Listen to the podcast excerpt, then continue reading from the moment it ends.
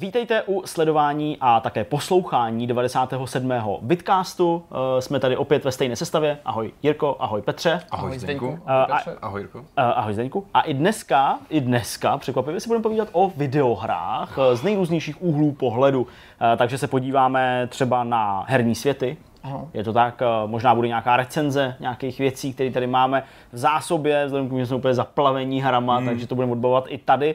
A taky máme zajímavý rozhovor. To je pravda. Popovídali jsme si o bezpečnosti ve světě internetu, Mhm. mm-hmm. online světech obecně. Trošku mm. se to týká samozřejmě i eh, her, respektive eh, bezpečnosti na internetu eh, z pohledu hráčů. A mluvili jsme s odborníkem na slovo vzatým, s člověkem, který pracuje ve společnosti Kaspersky. Mhm. Mm-hmm. A probírali jsme nejen takovou tu klasickou bezpečnost, která se týká používání nějakých antivirů nebo softwaru, ale obecně bezpečného chování v digitálním prostoru. A myslím, že z toho vylezl vážně dost zajímavý rozhovor, který by mohl Lec koho třeba přesvědčit o tom, že pořád máme nějaký rezervy v tom, co dělat, nebo dělat jinak, nebo dělat líp. Mm. Dobrá, tak asi bez nějakého dlouhého zdržování, vzhledem k tomu, že toho před náma opravdu hodně, tak pojďme na první téma a to si s dovolením pro sebe ukradnu já sám. Už je to nějakou dobu, co jsme na Vortexu recenzovali, ano, poslední díl této strategické série. Ano. Eh, Ta pokračování se povedlo. Ano. Udělali jsme mu pěkný verdikt, ale nebudeš odpovídat. Devítka, Ano, devítka, to byla Ne, krásná ne, ne. A teďka přišla řada na zhodnocení DLCčka. Je to tak. Eh, Pověz nám, jakou expanzi si hrál a jakou expanzi budeme hodnotit. Uh, expanze nebo DLCčko se jmenuje Sunken Treasures, tedy nějaké potopené poklady, asi tak, kdyby se to dalo přeložit. Hra ale nemá češtinu, takže to jenom podotýkám. A je to tedy rozšíření, vlastně první velký rozšíření pro Anno 1800. Vyšlo cca tři měsíce po vydání té základní hry a je určený zejména hráčům, kteří si oblíbili tu hratelnost té základní hry a není určeno do rukou lidem, kteří třeba si mysleli, že jim nějaký rozšíření, eh, nějaký DLCčko změní jejich pohled, eh, pokud nebyl úplně pozitivní. Takže to předesílám hned na začátku. Je to placená expanze Ano. a expanze, která je součástí Season Passu, která vlastně zahajuje ty další potenciální Ano. přídavky. My jsme se o některých už tady bavili v novinkovém souhrnu. Pojď nám tedy říct, o čem vlastně to hledání pokladů v ANO je. Eh, ten příběh novej tam byl naroubovaný poměrně standardním způsobem, tak jak ti byly předhazovaný příběhový mise. To znamená, že ty dostaneš eh, vlastně za úkol se doplavit eh, k někomu, aby ti tu misi dal. A dozvíš se o tom, že zmizela královna, Mm, že prostě není, pohřešuje se. A tvým úkolem tedy je eh, vybavit další expedici, což je ten prvek, který v té základní hře byl takový docela osvěžující, protože to byla taková jako eh, minihra v zásadě, kdy si musel vybrat správný, správný složení nějakých zásob, který tam pošleš na správný lodi a pak si musel ještě rozhodovat v nějakých důležitých momentech, kdy ta tvoje výprava, ta tvoje lodní výprava narazila na nějaký problém. Takže ty musíš prostě eh, vybavit a dát do pohybu další z takových velkých expedic, eh, zase se přes takovýhle mechanismus eh, nějakých problémů, eh, nějakých, eh, nějaký nutnosti řešit něco, co se před tou posádkou objevilo, dostat do nového světa nebo do nějaký nové lokace a tam v zásadě pokračuje ten příběh. Eh, Ta nová lokace se jmenuje Cape Trilony, je to obrovský ostrov, který eh, vlastně zastupuje možná ten Ditchwater, což je ta základní eh, lokace, kterou prostě máš v té v té základní hře a je tak velký, že bych si dovolil tvrdit eh, nebo ho nazvat nějakým novým centrem tvojí říše. Ok.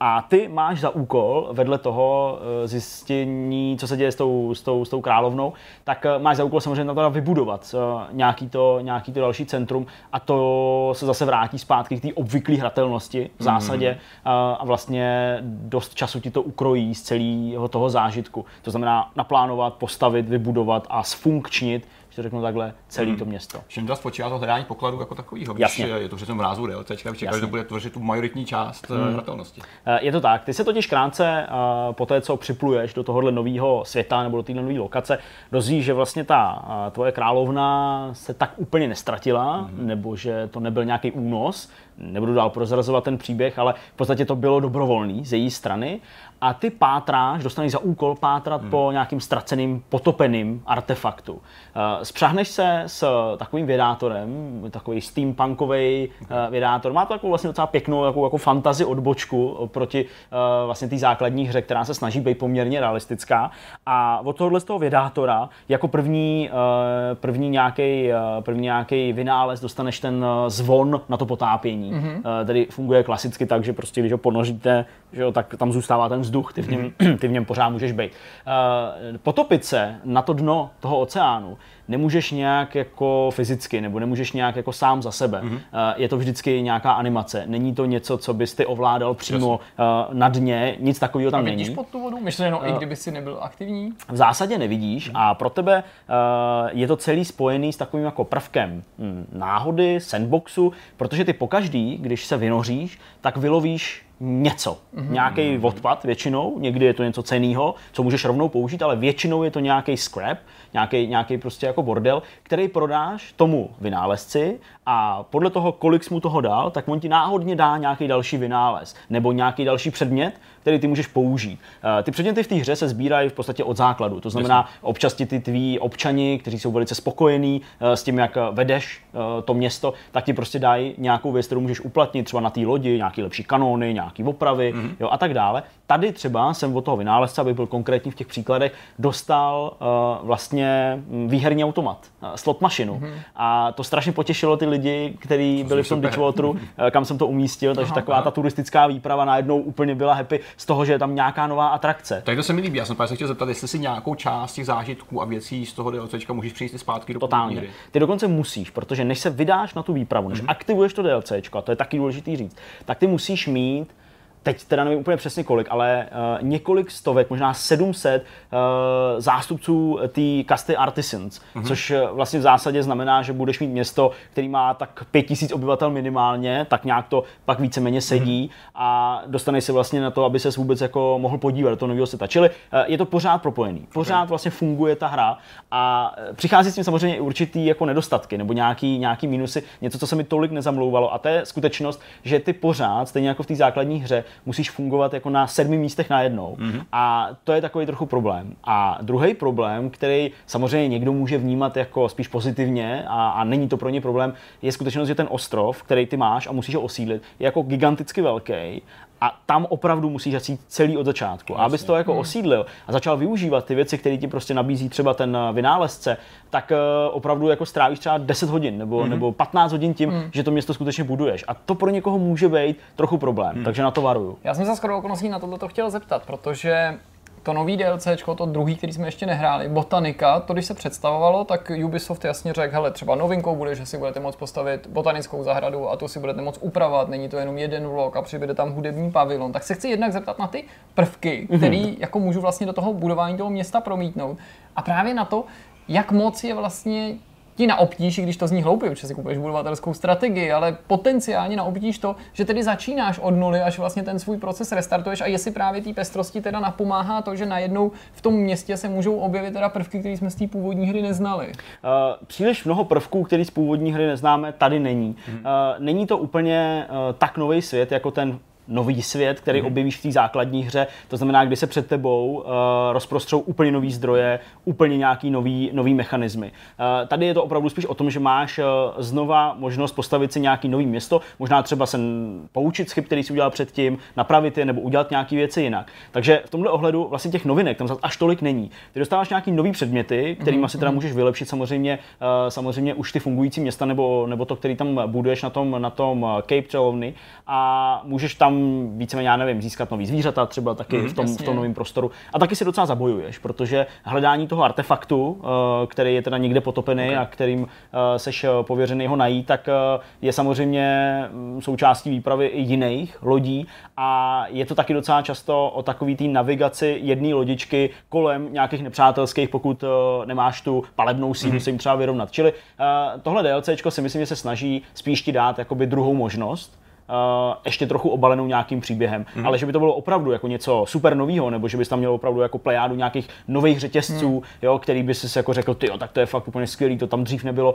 Tak to se že úplně, to teda není úplně tolik jako nekoná. expanze ve stylu toho, co jsou třeba hráči budovatelských strategií zvyklí, já nevím, ze Cities, jo, že přibude Rozumím. tematický balíček, Mhm. mm-hmm. nightlife a prostě pohromy a tak dále, že vlastně jako pořád stavím, ale Mhm. mm. najednou se dostanu. Tady je to hodně asi teda příběhově orientovaný. Je to, říkáš. je to příběhově orientovaný a právě ten nejsilnější prvek je, to, je ta náhoda, co Mhm. ti ten vynálezce vyrobí a to je víceméně asi jako to hlavní, co tě, co tě Mhm. žene dál, protože ty samozřejmě se k těm výpravám za tím potápěním můžeš vrhnout jako kdykoliv, ale jo, můžeš to prostě dělat pořád, můžeš jakoby neustále se někam potápět, ale to tě stojí nějaký zdroje, uh, takže musíš vydělat prachy, uh, musíš mít samozřejmě k dispozici tu správnou loď na to, abys tam mohl osadit uh, vlastně tu posádku, která ovládá tenhle ten zvon a seš jakoby omezený tím, kolik už si toho stihl vybudovat v rámci rozjetého DLCčka. Mm-hmm. Čili to tak na sebe hezky jako navazuje, ale nutí tě to dělat to stejné, co si dělal x desítek hodin předtím. Přesto je ten nový svět poměrně hezky graficky vyvedený, že ty uh, zákoutí na tom ostrově, který máš k dispozici, uh, i včetně těch různých zdrojů, tak uh, je to takový jako hezky malebný. Uh, můžeš se stejně jako v té základní hře uh, tou mapou uh, procházet doslova mm. po tom ostrově a hledat třeba právě ty zvířata, které jsou teda unikátní, mm. uh, pak jim teda osadovat, uh, osazovat uh, tu svoji zoologickou zahradu, kterou máš pravděpodobně vybudovanou v tom starém No, kontinentě. to zní jako ale zase dobrý propojovací jako- prvek, přesně takový tak. realistický, že jo, přesně o tom to bylo, že když se ty lidi vydávali do těch nových světů, nejen nutně jenom Severní Přesně. Ameriky, tak jedna z věcí, kterou přiváželi, kromě jídla, koření, umění nebo Ano. nějakých vzorků a bohatství, že jo, zlato, byly právě ty jako cizokrajní tvorové, Mhm, mm-hmm, který hned prostě se předváděli na nějakých dvorech a právě i v zoologických zahradách. Co se mi taky moc líbí, uh, to teda samozřejmě souvisí s tím, že je to zapojený už do té tvojí rozehrané hry, do toho tvýho saveu, té základní verze, tak uh, je to, že logicky můžeš uh, si spoustu věcí, které zatím nevyrábíš, nebo zatím si ještě neudělal infrastrukturu, jednoduše dovážet. Ono to samozřejmě Aha. nějakou dobu trvá, tou lodí uh, to převíst, ale pokud takových lodí máš víc a Mhm. seš orientovaný na nějaký obchod, nebo máš opravdu jako přebytek těch věcí, Mhm. Tak eh, ten tvůj start může být docela jako zjednodušený, Ok. Eh, že už opravdu jsi schopný prostě tam dovážet věci, které bys eh, dělal až za nějakých přirozenou hrou a za nějakých prostě x hodin. Jo, takže i v tomhle ohledu si můžeš trochu pomoct. Ta rozloha toho, toho tvýho hlavního ostrova mě ale mnohokrát jako překvapila, když jsem si fakt velice pečlivě, já jsem se rozhodl vlastně stavět to tak, že jsem používal na internetu vytvořený nejefektivnější šablony toho, Aha. jak mají jednotlivé části toho města být, to je jako vyšší dívčí, ale opravdu jsem jel podle nějakých šablon, chtěl jsem to mít jako nejefektivnější Mhm. město a často jsem jako postavil obrovský blok nějakého města, včetně těch domů, včetně prostě těch jednotlivých budov, které byly optimalizované na ty jednotlivé uh, skladiště, tak aby tam nezjistil jako form. Prostě úplně jsem to vymaxoval. A pak jsem tou kamerou vyjel o trochu vejš a zjistil jsem, že tam je třeba ještě dvakrát tolik prostoru, kolik jsem teď zastavil. Mm-hmm. Jo, a tak to jsem si někdy říkal, ty bláho, tak to je jako je Trošku fakt daleko. jako velký mm-hmm. a může to růst zdánlivě do nekonečna. Samozřejmě uh, já jsem teda nedošel až do bodu, kdybych neměl kde už co stavět, ale jako opravdu si tady využijete to místo na maximum a myslím, že to slibuje jako desítky hodin, mm-hmm. než, uh, než vůbec to zaplníš. Mně se líbí toho, co říká, že i kdyby to rozšíření nefungovalo jako celek, tak minimálně to ta potápění a lovení těch pokladů je takový modul, který se dá zapojit do ekonomiky hlavní hry, což je prostě hrozně super. A k, jak, v jaký fázi hry se k tomu kontentu můžeš dostat? Je to nějaká late game po, po desítkách hodin, nebo je to dostupný? Hele, já bych ani neřekl late game, jak jsem říkal, to omezení je, že musíš mít prostě nějaký konkrétní počet uh, té dané kasty lidí, Mhm. mm-hmm. uh, nemusíš mít žádný prachy, pokud si dobře pamatuju, ne, uh, takže opravdu jenom ty lidi a to Jasně. je prostě nějaký vývoj, který se dá jako docela odspeedrunovat Jasně. třeba za pět hodin, Jasně, ok. jo, možná nějakého intenzivního hraní. Není to jako něco, co by jako opravdu přišlo až pro lidi, kteří v tom, Mhm. mm-hmm. který to dohráli, jako jo, do maxima třeba. To určitě ne. Nemusíš mít dohranou tu, tu kampaň, čili uh, zas až tak velký limity tam nejsou a dostaneš se k tomu poměrně rychle. Uh, v rámci toho, v rámci mm-hmm. toho uh, celého season passu nebo prostě DLC pasu, který vývojáři uh, vlastně slibují nebo nabízejí, tak samozřejmě tam ještě přibudou další věci. Čili pokud to máš, on stojí 20 dolarů, tak uh, jednak dostaneš už tebou zmíněnou botanickou zahradu, dostaneš nějakou tu správní budovu, eh, která zařizuje statistiky, eh, protože v té hře moc nejsou zastoupený, tak máš statistický úřad, tak eh, dostaneš i to arktické rozšíření, ke kterému už se pomalu blížíme. To vydání by mělo být ještě, ještě na konci tohohle letošního roku, takže to je určitě taky jakoby bonus, který k tomu, k tomu já trochu zlížím a malinko více na to těším, než na tohle, protože to doufám přinese i právě ty nový řetězce, nový zdroje, nebo výrazně víc nových zdrojů a nových řetězců. Tady je to prostě o tom budování od znova, rozhodně to není špatný, a rozhodně to jako zase dává nějakou motivaci k tomu prostě se snažit dál, zejména právě v tom ohledu eh, toho napravení těch chyb. Mm-hmm. To mě právě zajímá, jestli tady ještě nějaká věc, kterou právě to rozšíření, řekněme, upravuje, zlepšuje, protože přece jenom původní hra tebou hmm. dostala devítku, což je dobrá známka. A jestli je tady něco, co třeba výváři vyčetli, zjistili od komunity z recenzí, co je třeba nefungovalo, pokusil se to opravit zásadně v, v tom rozšíření? Ty, já fakt nevím. Já opravdu jako věc, na kterou jsem si stěžoval v té jedničce mm-hmm. nebo v té v v základní hře, eh, byla ta nutnost na každém ostrově to rozjíždět znova. To je tady prostě stejný, mm-hmm. ale všechno ostatní vlastně funguje. Je, okay. to, je to jako v pořádku. Pořád si myslím, že ta hra vlastně není moc těžká uh, pro to, aby ti jako fungovala mm. na, to, na to udržení. Takže ani tohle bych řekl, že výváři nějak jako neadresovali. Není to výrazně těžší, nebo vlastně vůbec to není těžší. Uh, čili když máš nějakou krizi, máš nějaký problém, tak rychle postavíš pár baráků, těch klasických, a daněma se ti zase zvedne jakoby to tvoje cashflow aspoň krátkodobě.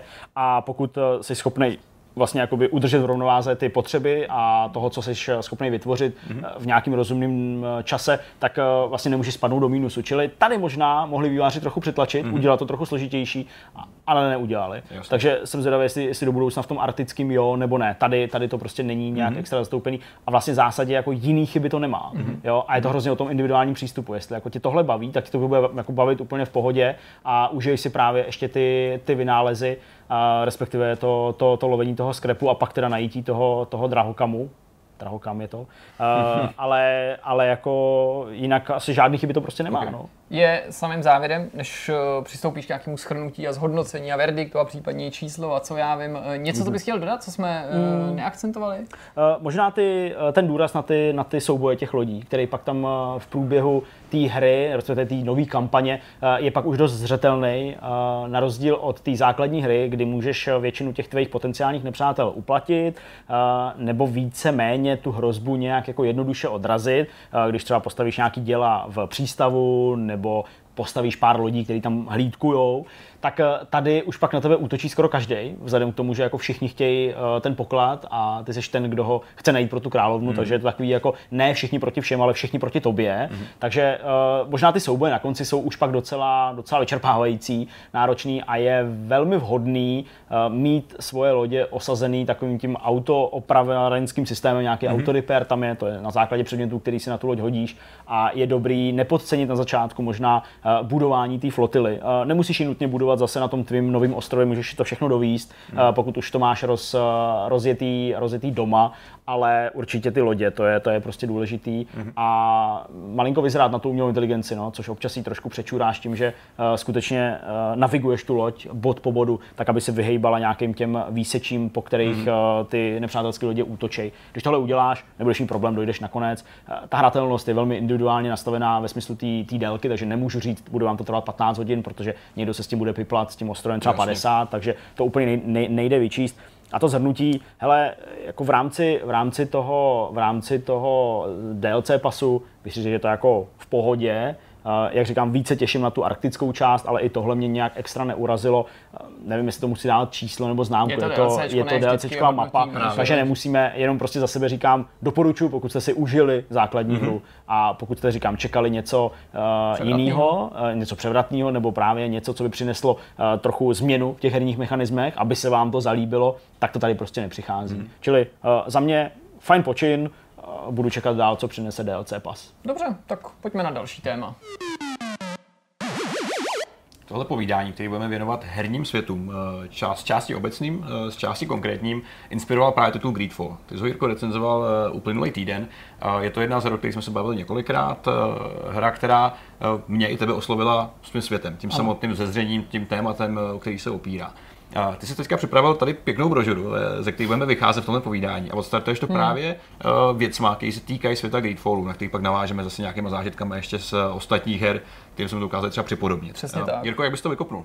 No, já bych to vykopnul tím, že tohleto naše povídání teďka nemá suplovat recenzi, nemá ji snad ani úplně doplňovat v pravém slova smyslu. Tohle už není o tom, jestli Greedfall je dobrá hra mm-hmm. nebo není, jak moc se podobá titulům od BioWare nebo ne v té herní stránce. Prostě nemá to jakkoliv souviset s názorem na tu hru chceme rozebrat, nebo já jsem si říkal, že chci rozebrat ten svět jako takový, protože jsem měl pocit, že bych se vlastně chtěl o něm bavit, že bych mm-hmm. se mhm. chtěl podělit uh, o zážitky z toho světa bez ohledu na tu hru. A v té souvislosti jsem začal přemýšlet o tom, že se to hrám od BioWare, ale nejen tohohle studia, podobá i v tom, že podobně jako v případě právě sérii Dragon Age, Mass Effect, ale třeba i Kotoru a řady dalších her, je to vlastně svět natolik potentní, že svádí k diskuzi a že bych mm-hmm. vlastně byl rád, kdyby jste si jednou tu hru taky zahráli a pak jsme se sešli třeba v hospodě a o tom, o tom zážitku si popovídali, mm-hmm. protože si myslím, že to skýtá podobně jako ty zmíněné značky obří potenciál rozebírat to. Tak, jak okay. jsme to dělali před lety právě v případě těch zmiňovaných značek. Mluvit o těch frakcích, o těch mm-hmm. lidech, bavit se o tom světě jako takovým, protože málo kdy se stane, aby někdo při první příležitosti, při tom prvním výkopu, ne s druhým dílem nebo nějakým mm-hmm. spin-offem, dokázal vlastně z ničeho vytvořit takhle fungující svět. Mm-hmm. A mhm. o něm jsem si říkal, že si popovídáme a v návaznosti na to třeba o jiných podobných světech. Uh, pojďme začít tím, co máš v ruce, protože mm-hmm. to není tady samo sebou. Ta brožurka se nevzala jen tak, eh, jen tak z vesmíru. Uh, dorazila k nám v rámci toho prespeku, to říkám správně. A je to teda nějaký artbook nebo je to teda nějaký průvodce tím světem? Je to velice jako zjednodušený artbook, nebo spíš takový seznámení s tou hrou, nejen se její výtvarnou stránkou. Já mám třeba doma ještě velice pěknou knížku, kterou jsme dostali loni na E3 na stánce Focusu, mm-hmm. která se věnovala jenom výtvarné stránce her od Focusu. Vlastně mm-hmm. tam mhm. není žádný povídání, Jasně. ale jenom artworky, wallpapery mm-hmm. a nejrůznější skici ze všech možných titulů, který Focus vydává, ne těch historických, ale ku příkladu i farming simulátoru, jakkoliv okay. se to může zdát zvláštní. Ale tohle jsem si vzal do ruky spíš proto, abych i vám, když vám o tom budu povídat, abyste si to mohli vlastně vzít a trochu se vlastně jako podívat na tu celkovou stylizaci, aby jsme si popovídali o, o tom místě, o tom mm-hmm. ostrově Tear Freddy a o tom světě, který je neuvěřitelně uh, realistický a zároveň fantastický v tom smyslu, že je to svět, který neexistuje, který je inspirovaný mm. 17.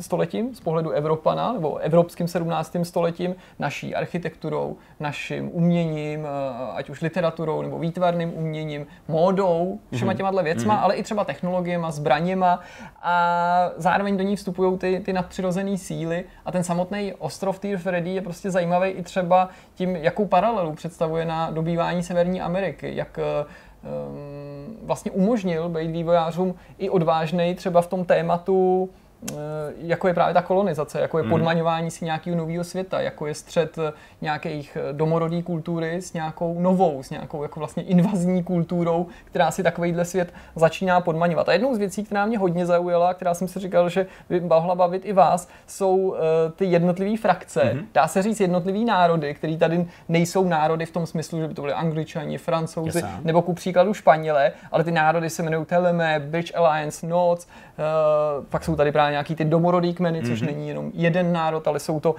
i jednotlivý prostě, podobně jako ve skutečnosti obyvatele mm-hmm. Severní Ameriky taky nejsou jenom jedním kmenem, mm-hmm. ty, ty původní. A je to samozřejmě i ta tvoje domácí aliance Merchant Congregation. Všechny mají nějaký odraz ve skutečnosti, mm-hmm. že tady prostě je tu, je tu strana, která je silně věřící, ano. která ale zároveň se to s tím nepojí, že by byla jenom jako, že to by to byly svatoušci, když použiju tuhle tu terminologii, no, ale mají tam právě Jasně, ty stinné stránky, jo, inkvizice, jo. popírání vědy, mm-hmm. snaha třeba umlčet lidi i navzdory jako vědeckým objevům mm-hmm. a, a, a snaha je vlastně zostudit pro následování, eh, snaha, snaha je poškodit ta Bridge Alliance, která je trochu inspirovaná kulturou uh, Maurů, nebo kulturou Maurů, to je možná i trochu nevhodný termín, spíš kulturou Eh, obyvatel nebo muslimů severní Afriky, tak jak je vnímali Evropani v 17. století. Mm-hmm. Jo? Mhm. Takže je to šmrcnutý trošku takovým islámem, ale není to čistě muslimská kultura, protože takovýhle náboženství a takovýhle mm-hmm. víry samozřejmě lidi v té hře neznají. A jsou to třeba i ty nauti, jedna z mhm. nejzajímavějších stran v tomhle světě. To jsou ty námořníci.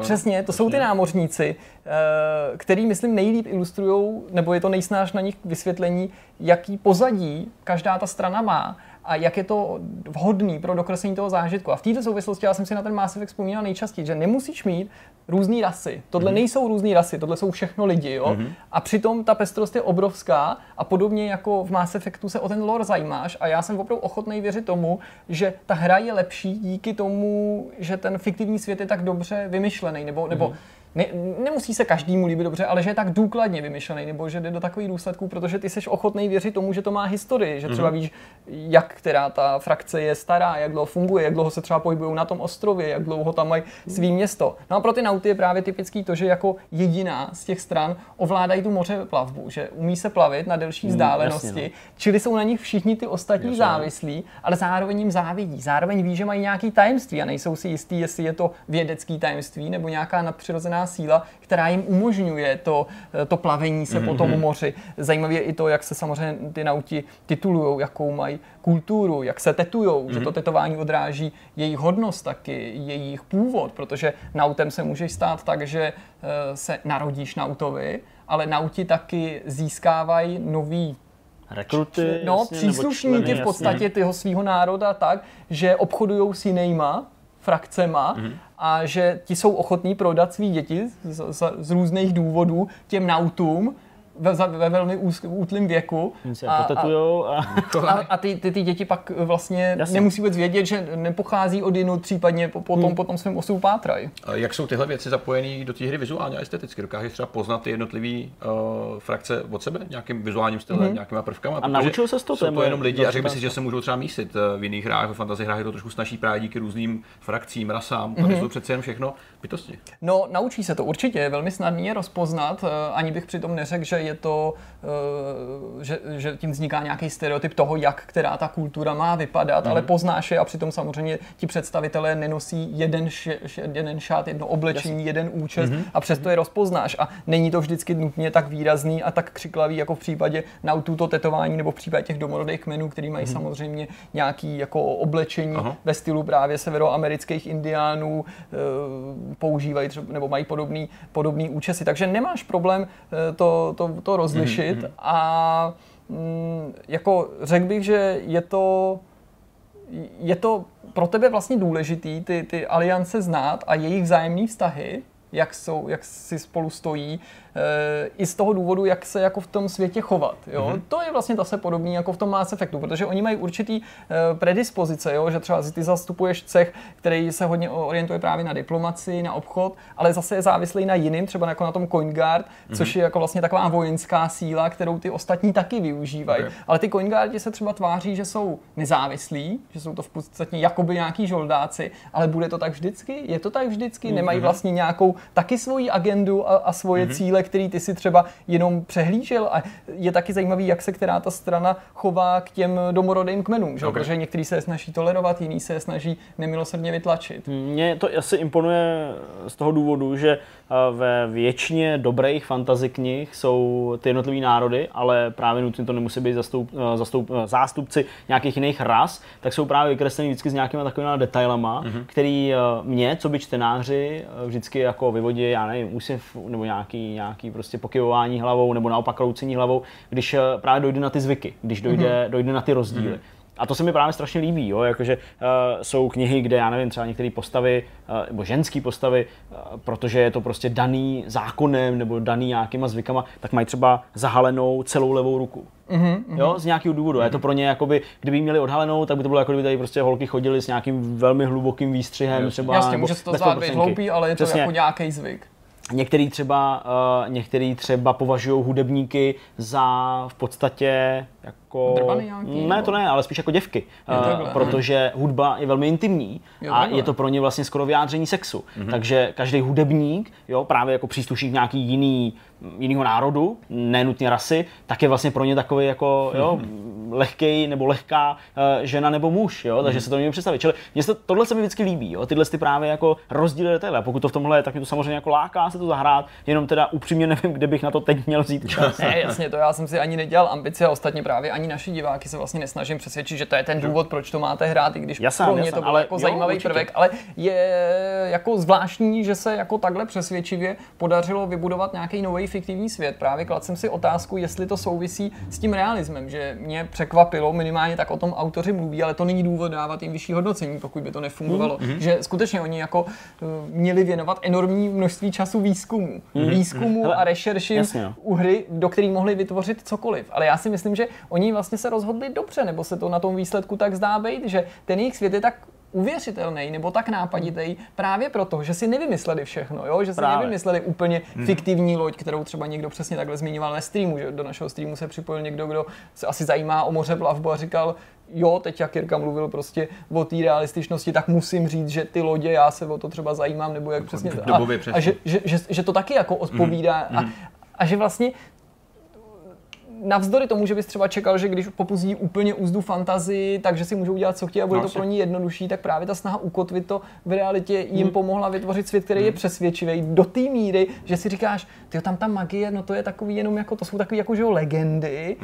A vlastně si říkáš, ty to je prudce realistický navzdory té magii, nebo navzdory jasně. tomu, A tak to je asi možná ono, že, jo, že prostě uh, nesklouzli k těm stereotypům těch fantazí. Uh, to znamená přesně, jako každý trpaslík uh, je v zásadě v každý fantasy knize vykreslovaný podobně. Ano. Nebo se stejnýma nějakýma rysama, jo, že jsou taky jako hrdí a nenechají se o tom moc kecat a ta jejich velikost vlastně jako tak nějak určuje to, že si spoustu věcí kompenzují velkýma zbraněma, velkýma síněma, jo, a tak dále. Prostě dokáže popsat trpaslíka, stejně jako elfové, vznešený, taky trochu Ano, nafoukaný, ano. Trpaslíky nemají rádi, jo, a tak dále. Tohle umíš, jo, tohle znáš. Jo, samozřejmě někde je to trochu jinak, třeba v zaklínači jsou, jsou elfové spíš jako cikáni, že jo, prostě taková jako spodina úplně, jo, a prostě jsou tam velmi šikanovaný a rasismus a tak, ale eh, to je možná ono, že, že, že to přinutilo prostě výváře eh, k tomu vlastně udělat ty rozdíly na základě zvyků, na základě toho, jak se mají ty jednotlivé frakce rády, eh, nebo vlastně nerady. A to asi možná podporuje to, že je to tak unikátní, nebo minimálně v tom prostoru těch her, který teď vycházejí. Eh, A takhle podobně, dle mýho, vlastně funguje i ten Dragon Age, ke kterému No. teda oni se pořád chtějí dostat. Ačkoliv tam samozřejmě jsou ty jednotlivé rasy, a mají ty svoje nějaký eh, stereotypní znaky, tak ale i tam eh, v zásadě spíš než, eh, spíš než právě to, co jsem tady popisoval u těch trpaslíků, elfů a tak, tak vystupuje navenek ten charakter těch postav a právě ty jejich jako vyšší motivace, eh, jakou mají roli v tom, v, tom, v tom světě. Někdo taky třeba říkal, že se jim tahle hra z té třeba naší ukázky nebo eh, z toho, co třeba sledovali u nějakého jiného streamera nebo někde jinde,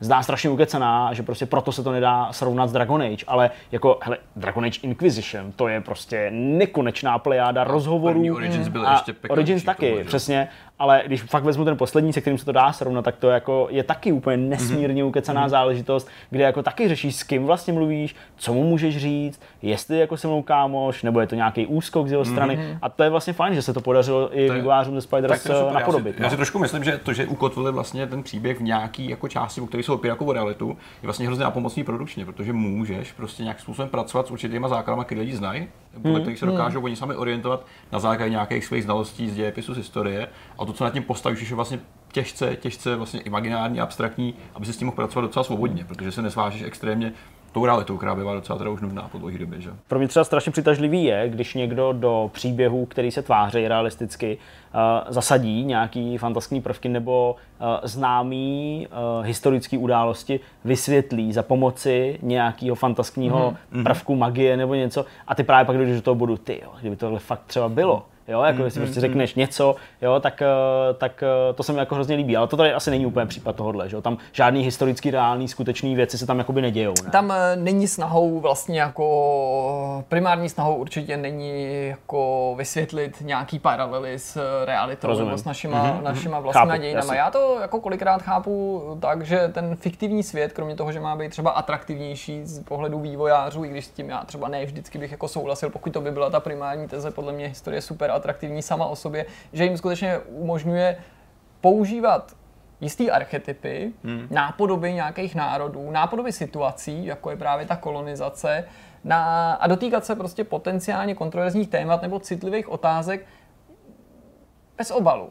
Hmm. Ale ne s nějakou jako politickou korektností nebo snahou se nikoho nedotknout, ale spíš jako vzít nějakou věc, která je jenom dobře známá a tu napodobit ve světě, kde nikoho se nedotkne, protože ti lidé nejsou tými stejnými lidmi. Ano. Hmm. Samozřejmě prostě i můžeš vzít Star Trek a říkat, jo, tak prostě Romulani, to jsou takový římani i, i, i s ohledu na to, jaký mají to zní politický podobně systém. jo. Romul, No, no, no, já, nebo já nevím, Klingoni, že prostě se mluvilo o tom, že, že zpočátku vlastně mohli působit jako, jako třeba Sověti, jo, mm. jestli třeba ten, ten, ten nápad se nevzal odsud. Je jedno, nechci zabíhat do podrobností, ale tady taky si můžeš říct, hele, tak já nevím, ty coin guard, jako je to, je to, je to spíš nějaká švýcarská garda, hmm, nebo hmm. je vlastně to, to něco jiného, já nevím, jsou, je, je, jo a tak dále, já vlastně nemá smysl zabíhat do podrobností, ale nikoho se, nikoho se tím nedotkneš mm-hmm. a mhm. můžeš eh, k těm, k těm tématům přistupit úplně, úplně otevřeně. A co se týče té tý ukecanosti, s tím mm-hmm. jako souhlasím, rozhodně ta hra je ukecaná. Myslím si,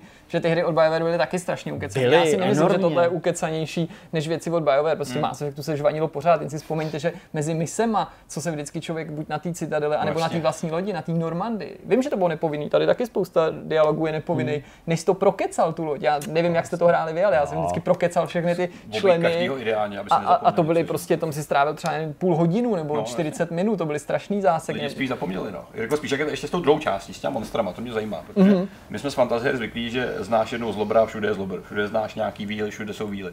Eh, jsou tady třeba příšery, které jsou nevidělý, to jsou nějaký unikátní, nebo které nemůžou, nemusí poznat? Docela jo, hodně si myslím, že se při tvorbě těch eh, příšer inspirovali přírodou, hmm. nejen, nejen eh, existující faunou, ale i florou. Hodně jsou tam takové bytosti připomínající stromy nebo, nebo odkazující se k nějaký přírodě. Samozřejmě nemůžu říct, že by každý to monstrum, který se tam objeví, bylo super originální, Jasně. že si neviděl něco podobného, nebo to nepřipomíná Jasně. něco z našeho Podobný světa. Jako s tou politikou Tak, tak ale minimálně ty bossové, nebo midbossové, jak to bereš, protože něco na začátku potkáš, říkáš si boss, jo. Pak už vlastně zjistíš, že to boss není úplně, ale je to třeba nějaký ne, ne, ne úplně standardní souboj, tak eh, ty mi přijdou, že jsou jako velmi mhm. pečlivě zpracovaný a přijde mi, že se jim podobně jako v těch ostatních prvcích povedlo vtisknout tomu nějaký jednotnící styl. Ty zvířata mhm. vypadají různě, ani nechci tvrdit, že ty zvířata, jakože na nich vidíš, že mají jeden původ nebo něco mm. takového, ne, ty jsou jako dostatečně pestrý, ale jako říkáš si, jo, ta jsou zvířata, které žijou jenom na tomhle ostrově, který je jakousi třeba paralelou ke ztracenému světu a takovýmhle nějakým jako příběhům, ale nevypadají třeba jako dinosauři, nevypadají jako obvyklý fantasy potvory, nejsou to variace na draky, jo? Hmm. Je to, a není to ani prostě, já nevím, něco, co by autoři odkoukali prostě mm-hmm. z nějakých Tolkienovských filmů. Jsou to stvoření, který mají akcentovat spojení těch místních domorodců s přírodou, jako možná, kdyby oživili nějaký uh, bytosti z folkloru právě nejrůznějších domorodých kmenů, ale nejen ze Severní Ameriky, ale po světě, mm, jo? že to mhm. nejsou úplně taky typický mm, zástupci nějaký, nějakýho jako, uh, nějakých jako smyšlených monster. V tomhle ohledu vlastně exceloval docela zaklínač, že jo? který vlastně si bere uh, sice nám poměrně mm-hmm. známý, Jasně. ale pořád z folkloru vycházející uh, postavy, no. jako jsou různý klekánice nebo něco takového, že jo? Příklad, no. jo. A to vlastně působí stejně. A to jsou taky často takový jako přírodní monstra. Jasně, jsou tam pak, uh, jsou tam pak uh, ryze fantastický zvířata, jako, jako grifové, draci, jo, a tak dále. Ale, hmm. ale právě přesně takhle, když se jako dotkneš, dotkneš nějaký polednice nebo něčeho takového, tak vlastně si to umíš jako tak trochu představit a mhm. vlastně pro ty, dejme tomu nativní kmeny uh, v té severní Severní Americe tam taky určitě budou hmm. nějaký bubáci, že jo, kterými se straší ty děti, no, no, no. ale vlastně se to tak, tak dlouho nosí v těch liniích, hmm. že prostě pak jako se z toho vlastně vytvaruje nějaký hmm. monstrum, který skutečně umíš pojmenovat, umíš znáš jeho vlastnosti a to by vlastně mohlo docela podobný. Jo. Oni to vysvětlovali tak, že kdykoliv vymýšleli něco nového do toho světa, ať už to byla postava, území, nebo právě nějaká aliance, frakce, kmen, nebo nějaký jednotlivý klan, právě třeba těch eh, toho místního obyvatelstva, tak ačkoliv byl je smyšlený, a můžeš si jenom říct, co to je inspirovaný něčím, mm-hmm. teda ty, tak oni jako nikdy si to nechtěli jenom vymyslet, oni chtěli najít nějakou oporu v realitě, chtěli hmm. najít ne nutně předobraz, ale chtěli jako si ověřit, že by to tak mohlo existovat, kdyby skutečně ten ostrov fungoval. Okay. A to jsou věci, které, já to jako nechci nějak glorifikovat, jako na mě to, mě to působilo, nerozhodně neříkám jako, že to je jediný způsob, nebo tak se to má dělat, ale mně prostě přijde, že to jsou věci, které si ani třeba nemusíme při tom hraní uvědomovat, mm, jako že si říkáme vědomě, ano, ta hra se mi líbí, protože tady prostě všechno dává smysl, ale spíš je tak jako e, neuvědoměle si říkáš, hm, to je, to, je, to je nějaký dobrý, nebo jako tady, to prostě, a říkáš si, jako, že o tom někdo to jako, cítit, no. jako přemýšlel, a jak, jo, jako, že vlastně ty věci dávají smysl. Mm. A když třeba něco upoutá tvoji pozornost, mám ve hrách taky rád obecně, nejen v Greedfallu, a si říkáš, hele, není to nějaký jako divný tady v tomto světě, tahle ta věc, jako když tam říkají, že jsou tam prostě třeba takhle dlouho, nebo jako, že tohle, to se mi nějak jako nezdá, nebo jako co, co mhm. tohle to je za věc, nebo jako tahle ta postava to, co říká, nebo to.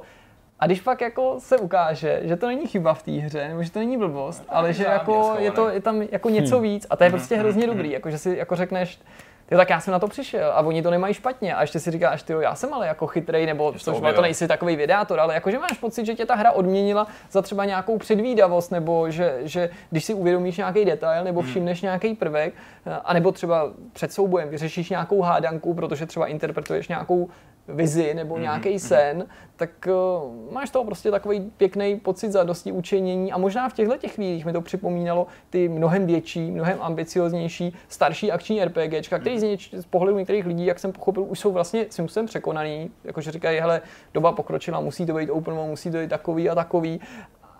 A já si vlastně myslím, že ne nezbytně, a že je pro mě z mého pohledu prostě hezký, že ať už teda je ta hra povedenější nebo méně povedený, že minimálně to, že se bavíme o tom, jestli mm-hmm. Greedfall může a Spiders konkurovat těm velkým studiím, je pro mě důkaz toho, že žijeme v pěkné době, ve které se teda o ty, ty studia můžou pokusit, mm. aspoň do té míry, že třeba i ty, kteří řeknou, hele, není to tak dobrý, jako mm. prostě to teda nestačí, takže jsou ochotní akceptovat, že se pokusí o ten úkol, ano, nebo že ano, se pokusí ano. hrát ve stejné lize. A teď se teď bavíme o ani ne 50 členým studiu, který to vyvinulo za zlomek času, zlomek peněz, a to je super, to si myslím, že je na této době super, že mm. prostě ta technologie pokročila a i když tahle hra nevypadá jako aktuální 3Ačko, tak eh, umožní minimálně malým studiím dělat hry, které by prostě dřív nevznikly. Ne, že by zase vznikly o něco horší grafikou, prostě až na výjimky typu Gothic, nebyly takhle malý týmy mm. schopný, když nepočítám o nějaký začátky 90. dělat prostě takhle velké hry, mm. ať už úspěšně nebo neúspěšně. Žijeme v krásné době, to se musí nechat. Eh, jak už jsme říkali mnohokrát, prostě ne všechny hry můžou být eh, po všech stránkách tak skvělý jako ty nejdražší, nejmonstroznější projekty od eh, tisíci hlavých studií a já jsem vlastně taky docela rád, že něco takového tady mhm. je. Jsem taky rád, že prostě Jirka dokázal odhalit nějaký skrytý třeba pozitivní body a tolik asi ke Greedfallu, hmm. po recenzi streamu a tomhle povídání. My jdeme dál v rámci tohle Vortexu. Naším dnešním hostem je Michal Lukáš, odborník na internetovou bezpečnost, bezpečnost ve světě počítačů ze společnosti Kaspersky. Vítej Michale. Ahoj, ahoj. ahoj. My tady na tomhle místě obvykle spovídáme herní výváře, nebo nejčastěji, ale ne výhradně, ale samozřejmě svět počítačů, bezpečnost eh, ve světě počítačů a internetu obecně, to je nepochybně pro každého hráče taky téma. Tak nám řekni pro začátek, jestli si myslíš, že by hráči měli být obezřetnější než běžní uživatelé.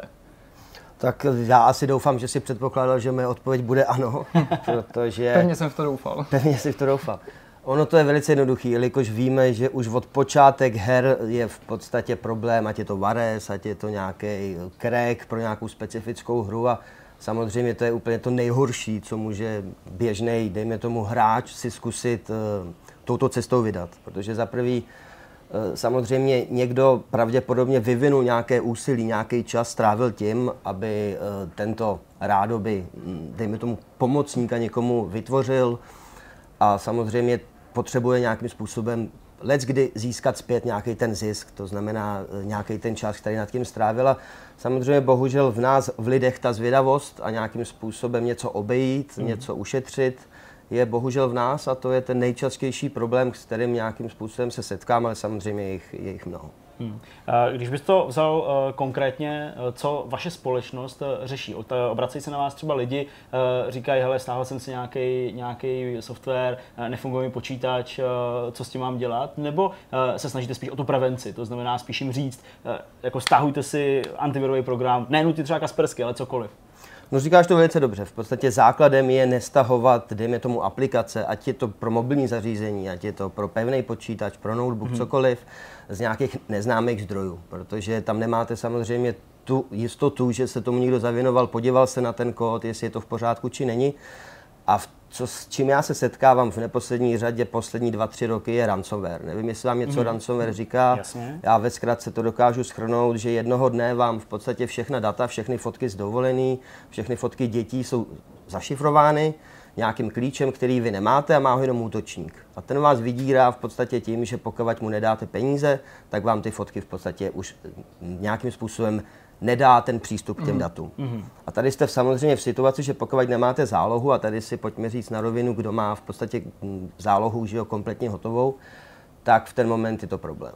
Mě by zajímala ještě jedna věc, eh, aby vlastně i tohle na to naše povídání nevypadalo jako nějaká forma reklamy, jako že chceme vlastně jenom antivir nebo produkt, který ty zastupuješ někomu prodat. Tak já budu mluvit z vlastní zkušenosti, i když si myslím, že to může na sebe vstáhnout spousta uh-huh, diváků. Uh-huh. Ti neříkám nutně nejzkušenější, ale zkušenější uživatelé často tvrdí, že už ví, jak se v prostředí internetu nebo obecně v online prostředí chovat a že tudíž třeba žádný antivir nebo podobný ochranný nástroj nepotřebují nebo nic nad rámec toho, co je třeba bytostnou součástí uh-huh. operačního systému, nejen, nejen Windows. Říkají třeba, nenavštěvuju prostě, já nevím, dejme tomu ani pornografické stránky, nestahuju nelegální software, eh, neotvírám přílohy z neznámých mailů a podobně. Uh-huh. Asi víš, kam tím mířím. Určitě, určitě. Je to podle tebe pořád jako velmi rizikový chování, když se spolíhám na to, že se vlastně dokážu ubránit sám?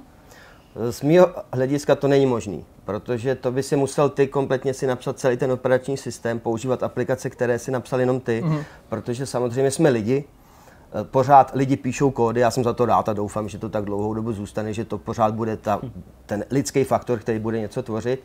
A samozřejmě děláme chyby. A útočníci toho dokáží nějakým způsobem vždy zneužít. To znamená, já bych dal příklad, eh, velice často používám Dobře, tak já jsem dobrý řidič, mám ne, naježděno spoustu stovek tisíc kilometrů, tak už si nemusím brát pás, to v podstatě nedává smysl, protože vždycky tam je ten třetí faktor. Může tam mít další řidič, který mi nabourá a tady se vlastně vracím tou terminologií k tomu, že pokud já budu mít operační systém Windows 10, ale nebudu dělat aktualizace, tak tam mám v podstatě nějakou zranitelnost, kterou já jsem neopečoval a v ten moment eh, já v podstatě mám možnost, nebo útočník má možnost vážně na pozadí, aniž by se hnul kursor myši, aniž byste na něco musel kliknout, něco navštívit, jenom že ten počítač bude puškený a nějakým způsobem přístupný do jakékoliv sítě, tak je možné samozřejmě ho napadnout a v podstatě získat kompletní přístup ke všem datům a tak dále. Hmm.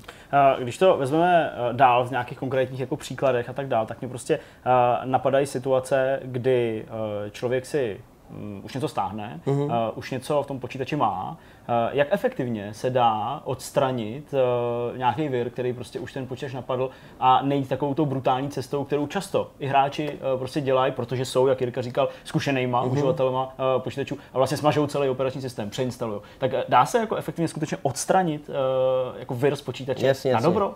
Jako osobně bych přistupoval taky v podstatě reinstalací, jelikož to pravděpodobně bude ta nejrychlejší cesta uh-huh. a asi možná i nejbezpečnější, ale samozřejmě jsou nástroje, které se k tomu používají používají má to takzvaný název Rescue Disk. To hmm. znamená, že si vyrobíte buď to flešku nebo CD, z toho nabootuju. To znamená, že ten operační systém, který je infikovaný, tak neběží, takže tím pádem ani ten malware v ten moment nemůže se bránit a v ten moment je možné ho samozřejmě nějakým způsobem z toho operačního systému dostat ven, Jasně. ale stejně vrátím se nejlepší, je když už tak přeinstalovat. Hmm. Mě by ještě zajímalo, jak se v průběhu času mění ty hrozby. Jasný, že když se podíváme třeba do poloviny 90. let, tak nás ohrožovaly jiný typy hrozeb, než byly ty internetový viry jsme si přenášeli nejčastěji na disketách, uh-huh. byly to taky prostě nelegálně šířené hry, nelegální software. Dneska je to spektrum těch hrozeb mnohem větší, na druhé straně máme třeba i k dispozici mnohem víc bezplatných nástrojů. Tak by mě zajímalo, jak tyhle ty bezplatné antiviry, který prostě v těch 90. letech nebylo samozřejmostí, eh, jak dobře si stojí, protože třeba hm, je to asi měsíc zpátky, viděl jsem, že v jednom z testů Windows Defender, který je nativní součástí Windows, se vyšvihnul najednou z ničeho nic na první místo po letech vlastně nějakého úsměšku stran uh-huh, toho, že to uh-huh. není dostatečně funkční nástroj.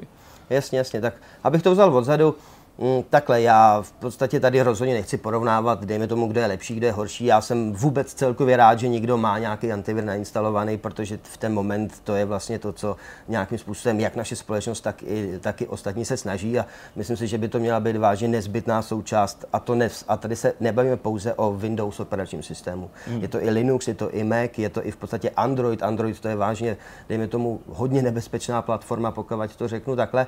Ale abych se k tomu vrátil, samozřejmě ty výsledky uh, můžou být krátkodobé, nějakým způsobem úspěšnost a tak dále, ale co já zase říkám vždycky, že pokud budu, mm, dejme tomu, používat něco, co je nejvíce využívané na světě, tak je samozřejmě největší pravděpodobnost, že zase nikdo na to vyvine něco, aby to dokázal obejít nebo najít nějakou tu zranitelnost. Tady třeba jako zmíním jenom, na, naše firma má bounty program 200 tisíc dolarů, pokud odhalí někdo kritickou zranitelnost. Mm-hmm. Což si troufám říct, že není úplně malá částka na to, to no. pokud uh, by v podstatě měl někdo tu možnost, schopnost se tomu zavěnovat, tak si vydělá docela hezké peníze a myslím si, že by to měla mít každá společnost, jeli- jelikož my potřebujeme žít v té době, v které už teď nějakým způsobem jsme být eh, tro, trošku víc chráněni. Uh, mě by taky zajímalo, tady to vlastně padlo, uh, že uh, neustále vlastně existují nějaké chyby v těch programech. Lze být vůbec napřed před těma lidmi, kteří se snaží ty chyby najít? Posouvá se to třeba právě v tom porovnání s těma třeba 90 nebo i nějakýma rokama předtím, kdy se vlastně mluvilo pořád, že je to taková jako nekonečná bitva mm-hmm. že společnosti, které tady provozují antivirové programy, tak tady budou vždycky, protože prostě pořád mají s kým soupeřit. Tak dá se to nějak jako postupně vymítit, že by se tomu dalo předejít? Osobně tomu nevěřím, mm-hmm. jelikož pořád ještě není ten algoritmus nebo ten machine learning, který Jasně. se teď využívá. Mm-hmm. A pokud já zmíním machine learning, tak jenom ve zkratce, abych, dejme tomu na stůl, co to znamená, dejme tomu, že z, z jednoho vzorce dokážeme rozdělit na mi, miniaturní části a hledat, dejme tomu, podobnost v nějakém Jasně. jiném kódu. Takže tady v tom směru eh, se nám, nebo respektive se antivirovým společnostem velice daří, mm-hmm. ale samozřejmě vždycky tam budeme mít, dejme tomu, nějaký ten, nějaký ten odstup od těch útočníků, tak jako je to v běžném životě, jako má policie, jako v podstatě jsou tyto orgány, které se snaží bojovat proti lidem na ulici, tak mm to je v podstatě velice obdobné. Když bychom se dotkli ještě toho světa videoher, zajímají se bezpečnostní firmy, myslím tím firmy, které se specializují na softwarovou bezpečnost, nějak zvlášť právě na zabezpečení videoher, na konkrétních titulů, třeba speciálně onlineovek. Sledujete vlastně tohle prostředí nějak aktivně, jak uživatele, co by hráče chránit, aby nepřišel, dejme tomu, o svý vybavení, o svoji postavu, cokoliv takového? Tady v tom směru přímo data, že by jsem dokázal říct, že jo, tady to studio investovalo tyto peníze od této hmm. společnosti, aby tam běžel engine, který bude to chránit. Takové informace nemám a osobně si to nemyslím, jelikož v podstatě tady v ten moment by sám uživatel měl být, eh, dejme tomu, upřímný k sám k sobě, jestli mu stojí v podstatě přijít, eh, dejme tomu, o nějaká data, o nějakou postavu, jenom kvůli tomu, že byl, dejme tomu, línej, když to tak řeknu, a začal využívat i vážně ten nějakou, nějakou verzi, která je zdarma, když samozřejmě já vždycky říkám, že, eh, že verze, která je placená, bude vždycky lepší. Je, a je to v podstatě pro mě tak, jako když se vrátíme do her, eh, dejme tomu, free-to-play hry tu máme, jsou tady úspěšné hry, ale nikdy, nebo nikdy, pravděpodobně nikdy nedosáhnou na takový úspěch, jako v podstatě tříáčková hra, která stála, dejme tomu, takové obrovské peníze v těch, v, v těch mých očích. Jasně. A když tak vezmu, jakoby v, v preferencích hraní. Jasně, jasně, tohle je dost Taková relativní jako... i z pohledu takových těch fenoménů, jako je to Fortnite, určitě. ale určitě jo, jasně, asi jasně. i my, i, i diváci chápeme, kam tím míříš ve smyslu takového ty klasické videohry, která prostě nabízí veškerý ten obsah a veškerý ten servis mm-hmm. podobně jako nějaký software. Přesně tak. Přesně tak. Uh, když bychom ještě zabrousili nějakých konkrétních uh, příkladů a případů, uh, setkal se ty sám, ačkoliv uh, prostě zastupuješ tady společnost, která uh, se vlastně jako tedy uh, profiluje jako společnost, která tady vytváří antivirové programy. Byl jsi ty sám vystavený nějakému útoku nějakých hackerů nebo nějakých prostě takových programů? A třeba i v souvislosti s hrama nebo s něčím takovým? Dokonce mám i příběh, který se v podstatě k tomu váže. Jsem byl u jednoho zákazníka v Mladé Boleslavi, tady v Čechách, a najednou mi pípla SMS, že jsem si koupil World of Warcraft ve Finsku. Aha, no to je pěkný, no to je zajímavé. Ne, sorry, byl to StarCraft 2. Uh, okay. Aha, no to až tak ale, ale, no, jasně, ale jasně. díky za upřesnění. A t- takže jsem samozřejmě kartu zablokoval, musel jsem potom reklamovat, že jsem v podstatě byl v Čechách, že Aha. jsem nebyl tam a tak dále. A t- jako peníze jsem dostal zpátky, to samozřejmě banky nějakým způsobem reflektují, ale samozřejmě bylo to nepříjemné. A jinak těch útoků Ono takhle, co já říkám, že to není jenom všechno o tom, mm, co já mám v počítači nebo jak se chovám s počítačem. Já v podstatě tím, jak se v tom pohybu už pár let nebo hmm. víc jak deset let, tak uh, vážně vidím i v metru, kdy v podstatě uživatel přede mnou se při, přihlašuje do v podstatě svého, mm, já nevím, Gmailu.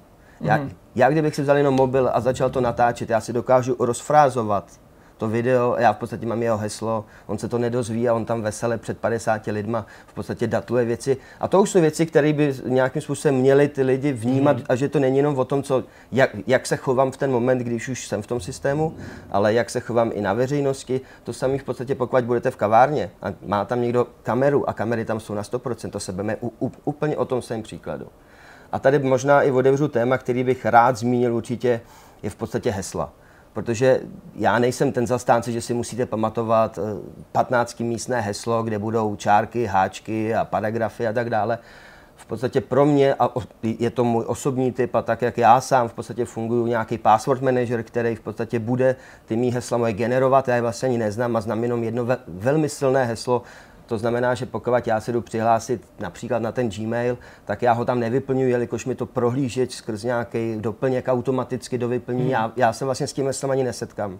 Ale musím si samozřejmě dát pozor, aby to moje hlavní heslo nějakým způsobem neuniklo, nebo abych ho nezapomněl, protože tady v ten moment jsem vlastně ztratil kompletní moji historii nebo přihlašovací heslo. Než ještě úplně utečeme dál, ještě třeba k těm heslům, protože i uh, kolem toho určitě se taky pojí nějaké otázky uh, týkající se hráčů, tak jenom uh, zjistil si pak teda zpětně, jak se stalo to, že ti, že ti na nějakou tvoji asi ukradenou platební kartu nebo něco koupili ten StarCraft? Bylo to tak, že já jsem kupoval nějakou hudbu do nějaký, nějaký podkres Jasně. v nějaký audiotéce ve Finsku mm. a mhm. jim pravděpodobně někdo hacknul databázi. Takže a taková ta klasika. Taková ta klasika. Mm. Jasně, chápu. My jsme se zatím věnovali té bezpečnosti klientský nebo z pohledu právě toho koncového zákazníka. Mě by právě zajímalo, jestli společnost, jako je ta vaše, ale třeba i další, protože nepochybně mhm. sleduješ mm. ten vývoj na tom trhu obecně a vaší konkurenci, se právě zaměřuje i na tu serverovou bezpečnost, protože pochopitelně dneska tu bezpečnost musí řešit nejen ten hráč, hráč, ten koncový uživatel, ale musí řešit ty vývojáři těch her, ti vydavatele na straně toho serveru. A to je něco, co my vlastně ani moc neznáme, o co se nezajímáme, mm. jenom doufáme, že je to v pořádku až do té chvíle, kdy třeba něco uteče.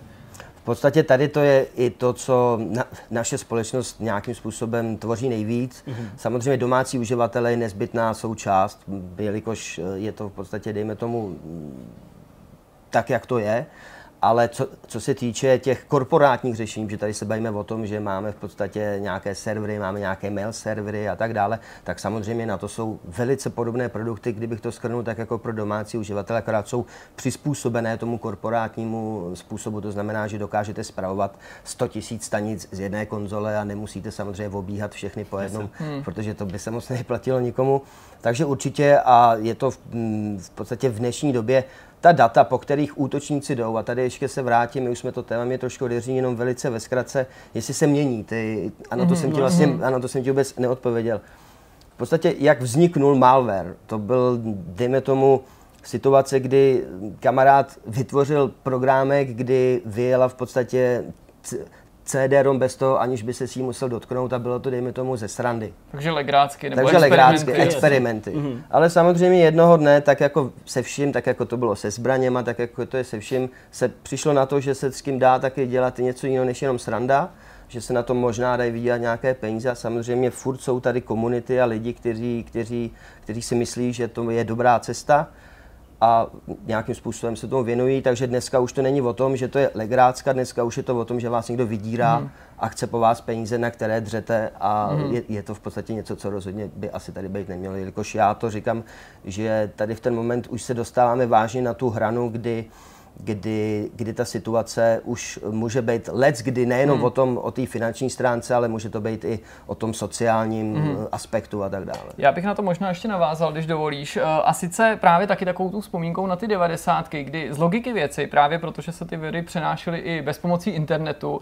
tak uh, si myslím, že zdaleka nebylo tak častý, aby vlastně cílem toho, kdo tě infikuje, nebo toho samotného výrobce toho, toho antiviru nebo vývojáře, bylo něco získat, právě nějak se hmm. obohatit, protože co by ti tam zanechal obrazovku, ve který tě vyzve, aby si mu zavolal na telefonní číslo nebo poslal PO boxem 100 korun, to by moc nefungovalo. A navíc se ty viry často projevovaly spíš jako nějakou chybou, že? nebo mhm. vlastně jakousi degradací toho počítače nebo špatným fungováním. Dneska, ty už si to naťuk, je výsledkem právě spíš jakási blokace, obstavení těch dat, nás tebe vytřískat peníze dokážeš ty vyjádřit procentuálně, kolik dneska z toho škodlivého softwaru obecně, ať už je to cokoliv, tvoří právě mm, ten malware, jehož cílem je jako vydělat prachy někomu, ať už těžbou bitcoinů nebo tím, že tě prostě vydírá? A kolik teda tvoří právě jenom nějaký jako v uvozovkách bordel, který, který nemá za účel vydělat prachy? No ono bohužel těch, dejme tomu, kategorií je ještě spoustu, mm-hmm. protože může to být jenom o tom pozbírat informace o tom, eh, dejme tomu, co vás zajímá z nějakých cookies, z nějakých eh, základních, dejme tomu, dat a ty nějakým způsobem potom může útočník přeprodat jinému útočníkovi, mm. takže ono těch kategorií je vážně hodně. Určitě co je nejvíc, dejme tomu, fungující je phishing. To znamená v podstatě, když to tak řeknu, rybaření, že jo, česky, ale je to o tom, že se necháte chytnout na to, že vám najednou banka píše, že se musíte okamžitě přihlásit do bankovního, mm-hmm. do internetového bankovnictví nebo okamžitě tady napsat heslo. Banka, to v podstatě si troufám říct na 100%, jakákoliv, nikdy nebude požadovat mm-hmm. po uživateli e-mailem informaci, která by ho mohla nějakým způsobem ohrozit na bezpečnosti. Mm-hmm. Vždycky budou volat nebo si vás pozvou na tu pobočku, takže pokud vám přijde e-mail z banky, že máte udělat ten a ten krok, tak to klidně smažte a můžete na to zapomenout. Ale aby jsme se vrátili k těm kategoriím, tak určitě to říkáš velice dobře, že to je vážně teď úplně turbulentně obrácený a útočníci se snaží teď najít tu situaci, jak dostat co nejvíc peněz v co nejkratším čase, jelikož ona takhle, ona životnost běžného ransomwareu než nějakým způsobem pro, probublá skrz skrz těmi bezpečnostními společnosti a ty dokážou nějakým způsobem na to vytvořit buď to detekci nebo nějakou, dejme tomu zápatu, cokoliv, když to tak schrnu, tak jsou dva, tři dny. Mm-hmm. Ale na druhou stranu v podstatě takovýhle útok eh, může stát třeba 5 tisíc euro a oni dokážou udělat 25 tisíc euro. Jasně, mm-hmm. furt Takže furt nějakým mm. způsobem, ale samozřejmě postupují obrovské riziko a tady, si, tady klidně i můžu říct, že v Holandsku máme v podstatě, jsme spolupracovali jako na, naše firma Kaspersky přímo s holandskou policií, kdy jsme dokázali jim v podstatě pomoci t- ty dva útočníky vypátrat, kteří teď sedí ve vězení mm. a je to takový první precedens, kdy už nějakým způsobem to není jenom o tom, ale příště to nedělej, teď už je to vážně o tom, že si to prostě mm. někdo musí odsedět mm. a musí samozřejmě to taky zaplatit. Takže tady ty dva kluci, kteří měli nápad, že prostě se rychle přivydělají, tak nejenom to, že 15 let svého mládí stráví někde v kriminálu, ale budou do konce života v podstatě platit škodu, na kterou nemají šanci vydělat, protože mm je to hodně. A přitom chtěli být jenom Neo. Chtěli být jenom no. Neo z, z Matrixu. Když jsme u těchto z těch eh, konkrétních lidí, kteří tohle způsobují, můžeš třeba eh, potvrdit nebo vyvrátit eh, takový ty filmový jakoby, scénáře, kdy mm, nějakýho hackera v podstatě ta společnost najme a udělá si z něj vlastního zaměstnance, jakoby přeplatíte nebo zájem škodit nebo, nebo nějak možná si dokázat, že je tak dobrý a skutečně ho zaměstnat? Děje se tohle? Tady na to nemám informace, mm. abych dokázal jakoby říct jo, ne. Jako co určitě nějakým způsobem jsou známé osobnosti na světě, Jasně. Kteří, kteří v podstatě byli odsouzeni a i seděli ve vězení mm-hmm. a oficiálně teď třeba spolupracují s nějakou vládou dané země, Aha. jelikož mít takového člověka je vždycky lepší mít na své straně, než mít proti no, sobě. Myslím, že to byly některé ty legendy jako kapitán Crunch jo, nebo někdo jo. takový. Že jo? Jasně. Hmm. Když jsme u těch kategorií, jak často je ještě malware, jehož cílem je zaplevelit počítač, prohlížeč nějakým nechtěným softwarem, myslím nějakým dalším softwarem třetích stran, protože to bylo taky něco, co já nevím, na přelomu tisíciletí nebo po roce 2000 bylo strašně rozšířené, se zbál, že se ti ten, eh, ten internet Explorer, dejme tomu, nabalí vše možnýma blokátorama, vylepšovátorama a podobně. Jo, jo, přesně, urychlovače. urychlovače. Urychle, jo, jo. Jo, tak samozřejmě pořád. To je ve formě nějakého toolbaru. No jasně. Většinou. Já mhm. jsem viděl jednou počítač, kdy mi volala jedna z rodiny, dejme tomu takový to klasický, že aby to znáte určitě na 100%. A já tam přišel a ona měla vážně v podstatě tolik toolbarů, že tam nebylo ani řádek na vyhledávání v Google vidět. Jako. A to samozřejmě Google pro ní, pro ní byl v podstatě internet seznam, takže když nefungoval seznam, tak, tak, tak nefunguje internet. Jasně. Takže tady to samozřejmě pořád tady to patří mezi, dejme tomu, mm, on to není malware, on je to adware braný. No, mm. Takže ona to není úplně ta kategorie, s kterou m, mm, nějakým způsobem vás dokáže okrást, dokáže Jasně. vás určitě otravovat. Vy s ním možná tolik nebojujete, ale na druhou stranu on se často ten adware dostává do toho počítače právě těma jako nešťastnýma, neříkám nutně nelegálníma, ale pokoutnýma způsobama, že, že ty firmy, které ho vyrábí, že to jsou konec konců i vyhledávače nějaký nebo prostě velký portály, tak ty jako si říkají, OK, to je nějaká služba pro mý návštěvníky, mm. pro mý čtenáře, ale ve své podstatě tobě se to do toho počítače často dostane ne tak, že vlezeš na stránku XY a řekneš, já chci tady třeba Yahoo Toolbar. Jo, jo, já bych si přál Yahoo Toolbar. Ve skutečnosti je to jenom zase volenosti člověka, protože když si budu instalovat, jasně, pokud instaluju hru ze Steamu, tak, tak si kliknu klik a, a mám to nainstalované. Ale jakmile budu instalovat cokoliv jiného ne z takovéto platformy, mm-hmm. tak to mám vždycky otázku, a jestli chci udělat typickou instalaci nebo nějakou expresní, nějakou mm-hmm. pokročilou. Pokud dáte pokročilou oba dva, tak tam uvidíte, že se vás to ptá, jestli tam chci ten toolbar nainstalovat nebo ne. A to je to, co vlastně ty lidi nějakým způsobem z té lenosti, rychlosti dají next, next, next a tím pádem samozřejmě ten toolbar tam přibývá jeden po druhém a on si určitě nějakou, a nějakou, tu, nějakou tu zátěž nebo a nějaký, nějakou tu část té paměti anebo toho CPUčka vezmou. No. To hmm. říkáš velice dobře.